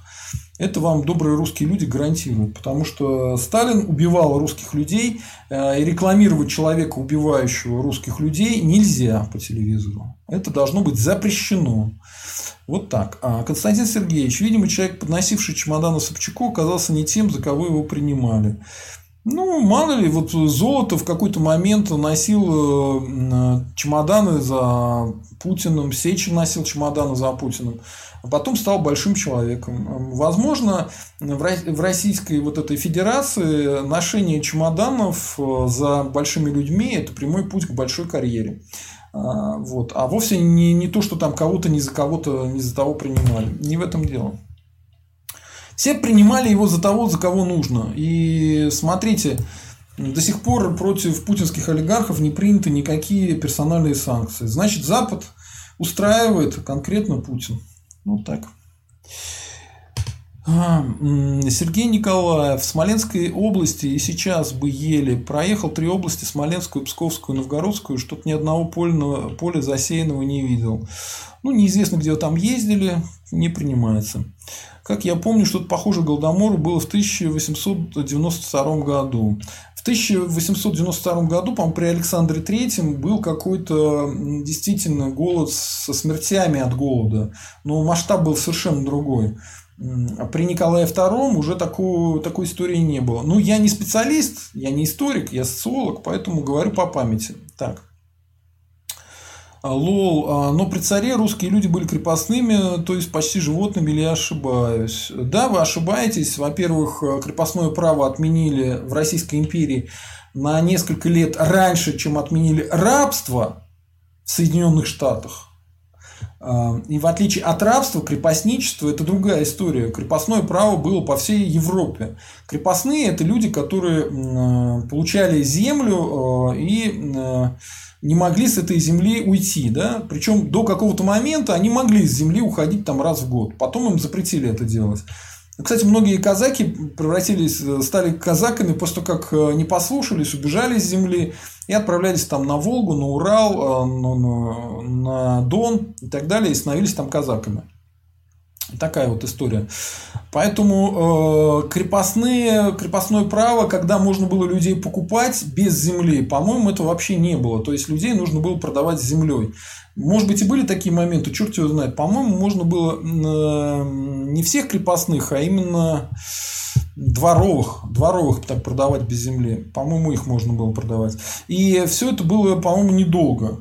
Вот. Дальше, а, какие были права у помещика? Помещик должен был судить их, он должен был за ними следить. Если, допустим, случается голод, он должен был кормить крестьян, за свои деньги все это делать. Вот. Поэтому отношения рабов и отношения крестьян э, с помещиком – это совершенно разные вещи. Вас пытаются обмануть. Еще есть, знаете, такой аргумент. Говорят, что ну, рабы-то были черные. Вот, понимаете, советские, они э, всегда становятся расистами, советскими расистами. Дело в том, что ирландцев превращали в рабов, а ирландцы белые. Поэтому тоже это не то. И самое главное, еще раз, вот на 1861 году крепостное право было отменено. Поэтому это раньше, чем было отменено рабство в Соединенных Штатах. Поэтому не надо нам притыкать этим крепостным правом. Это все чушь собачья. При Николае II никакого крепостничества уже много-много-много лет не было. Так, э, Константин Сергеевич, при царе много русских рабочих ездили на заработки в США и возвращались. Кстати, да, потому что было в России лучше. Антон Стрелков. Э, хотя вот, честно говоря, заработки были больше в Штатах, поэтому они на заработки ездили в Штатах. Антон Стрелков. Терцы не русские, но родство не отрицаю. Окей. А, но с какого черта действительно терцы не русские? Э, Антон Деникин. Историк Марчуков рассказывает, как Спицын вел себя по-хамски на съемках Агардона на передаче, посвященной Украине. А, не смотрел, не знаю. Спицыным не интересуюсь. Так. А, Сергей Волков. Байден копирует Рейгана. Ну, я не думаю, что он копирует Рейгана. Рейган объявил СССР как он там сказал, империи зла. Ничего подобного Байден не делает. Э, Байден конкретно Путин назвал убийцей. Ну, он даже не убийцей, он сказал. На вопрос, убийца ли он, он ответил «да». Так, Олег Тихонов. Просто кто-то сказал, что сердце не русский. Ага, окей. Сергей Волков. Извините, я не слышал о вашей национальности. Моей национальности? Э, я русский. Так, э, родители русские, бабушки, дедушки русские. Э, Crazy Russian USA. Байден мой президент. 1400 на жену и троих детей получили на каждого. Ну, окей. Окей. Дело в том, что будет инфляция у вас, скорее всего и будут большие проблемы в скором. Ну, посмотрим. Понимаете, если Соединенные Штаты станут разновидностью Канады, то каких-то гигантских проблем в Соединенных Штатах не будет. Ну, потеряют люди национальную там суверенитет. Ну и все. Это обычных людей-то особо и не касается. А, точнее, об этом имеет смысл поговорить на отдельной передаче. Почему национальный суверенитет лучше, чем когда у тебя нет национального суверенитета. Константин Сергеевич, регономика – это многолетнее неуклонное снижение процентной ставки. В результате все домохозяйства США сейчас закредитованы выше 110%. При Байдене ставки уже снижать некуда, если только в минус. Но вообще-то не совсем так. Рейгономика – это не то, чтобы снижение процентной ставки, это снижение налогов. А Байден начал с того, что налоги стал повышать. Поэтому не согласен с вами. Не согласен. Так. Терцы, казаки, проживающие вдоль руки, э, реки Терец, э, Терек, да. Сергей Волков, Константин, а что им снижать? Доллар их, э, им для остальных снижай процентную ставку и грабь весь мир. Красота. А, ну, дело в том, что действительно вместе, вместо золотого стандарта есть такие национальные валюты, а, национальные валюты уже не обеспеченные золотом, фиатные, так называемые, да, и доллар является как бы в этой пирамиде национальных валют самый главный. То есть э, американцы могут очень много своих проблем решать чисто за счет печатания доллара. Ну, чем они и занимаются, да. Эм, Crazy Russian USA 400 тысяч заработок в год, а не месяц. Я же говорил, что в год, а не в месяц. И делил на 12. Зачем бы я делил, если бы это был э, не годовой, а месячный заработок? Вы как-то меня не понимаете. Антон Стрелков. Да, терские еще раньше, то есть гребенские казаки, даже среди всех терцев держались особняком. Русские братья родные, но терцы, гребенцы не русские. Не надо, это вот сепаратизм, он здесь не интересен. Так, русские, русские, все русские, все казаки русские. Так, э, Сергей Волков, это как песни, как на грозный телек на высокий берег. Окей. Константин Сергеевич, каждый напечатанный из воздуха триллион долларов – это воровство у тех, кто хранит деньги в долларах. Например, Бельгия, Япония или Китай хранят больше, чем полтриллиона своих резервов в долларах. Ну, они закупают золото в последнее время, то есть в тихушку, в тихушечку. Поэтому люди понимают, что происходит, и покупают э, золото, и пытаются другие валюты покупать. Но дело в том, что вот э, валюта Китая, она еще мягче, чем валюта Соединенных Штатов. Э, доллар все-таки потверже валюта, чем китайская. Поэтому, когда наш Центробанк покупал юань, это была прям грубая смешная ошибка. Видимо, из-за политических вещей все это дело покупали. Но Китай очень быстро опустил свою валюту, и мы потеряли там какие-то свои запасы в этих юанях. Так, э, Владимир Кирьянов. Чтобы не было заявления от товарища Кирилла, нужно платить по счетам, а денег нет. Э, ну, тоже, кстати, не исключено. Антон Стрелков. Э, так, это вот опять ерунда какая-то. Ладно. Э, с Ростова, Терец с Ростова, Ростов не казачий год. Слушайте, хватит эти, вот это неинтересно, я это не буду читать, неинтересно. Так. Я думал, Путин на этой неделе отменил вторник. Забавно. Так, Холмогоров на Ари, э, тогда все ясно. Не на Ари, а на Арти. Вот Антон Стрелков, москвич, это уже национальность в наше время или одна из версий манкуртизма в смеси с снобизмом. Ну, видите, Антон Стрелков пытается не только э, как бы занести ерунду, что терцы... Э, а, ну ладно. Короче, неинтересно. Москвичи русские, конечно. Так. Хармоголов э, лоялист, пишет Антон Деникин, а Калашников сталинист. Э, в Калашников все-таки он стрелковец в первую очередь, а не сталинист. А Холмогоров в первую очередь националист, а потом уже лоялист. Э, так, ему детей кормить надо, так что я против него ничего говорить не буду пока. Так, это мы уже читали. Так. А зато Скалашников ярый сталинист и одновременно русский националист. Где-то он более, где же он более искренен? Ведь это шизофрения. Ну, э, не знаю, давайте его позовем и поспрашиваем. Но, честно говоря, не хочется с ним ругаться по поводу сталинизма. Поэтому не знаю. Имеет смысл с такими людьми общаться по тем темам, где у нас одинаковая позиция. В отличие от спица на каком-нибудь. Так. Тузик Грелкин. Сталин каждое утро просыпался, думал, как бы сегодня еще больше русских убить. Э, да, так и было. Сталин каждое утро просыпался, получал телеграмму, э, где ему говорилось там, Йоська, давай быстро придумай, как можно больше еще русских убить. И он вот э, сочинял всякие байки про великодержавный русский шовинизм, занимался украинизацией, белорусизацией, коренизации в том же самом Казахстане. И каждый день думал, как бы еще больше русских убить. И убивал. Убивал, да. Так все и было. Так. Так. Так. Спрашивают, сколько уничтожил Сталин. А, это нужно спрашивать специалистов. Не знаю. А, Лоу, национал-социализм, по вашему мнению, вреден для общества и государства? Да, я не сторонник национал-социализма и не сторонник Гитлера. Э, национал-социализм вообще придумали в Германии, это конкретная э, история, связанная с Гитлером. Гитлер убивал русских. Поэтому, да, национал-социализм в России это гитлеризм в той или иной степени.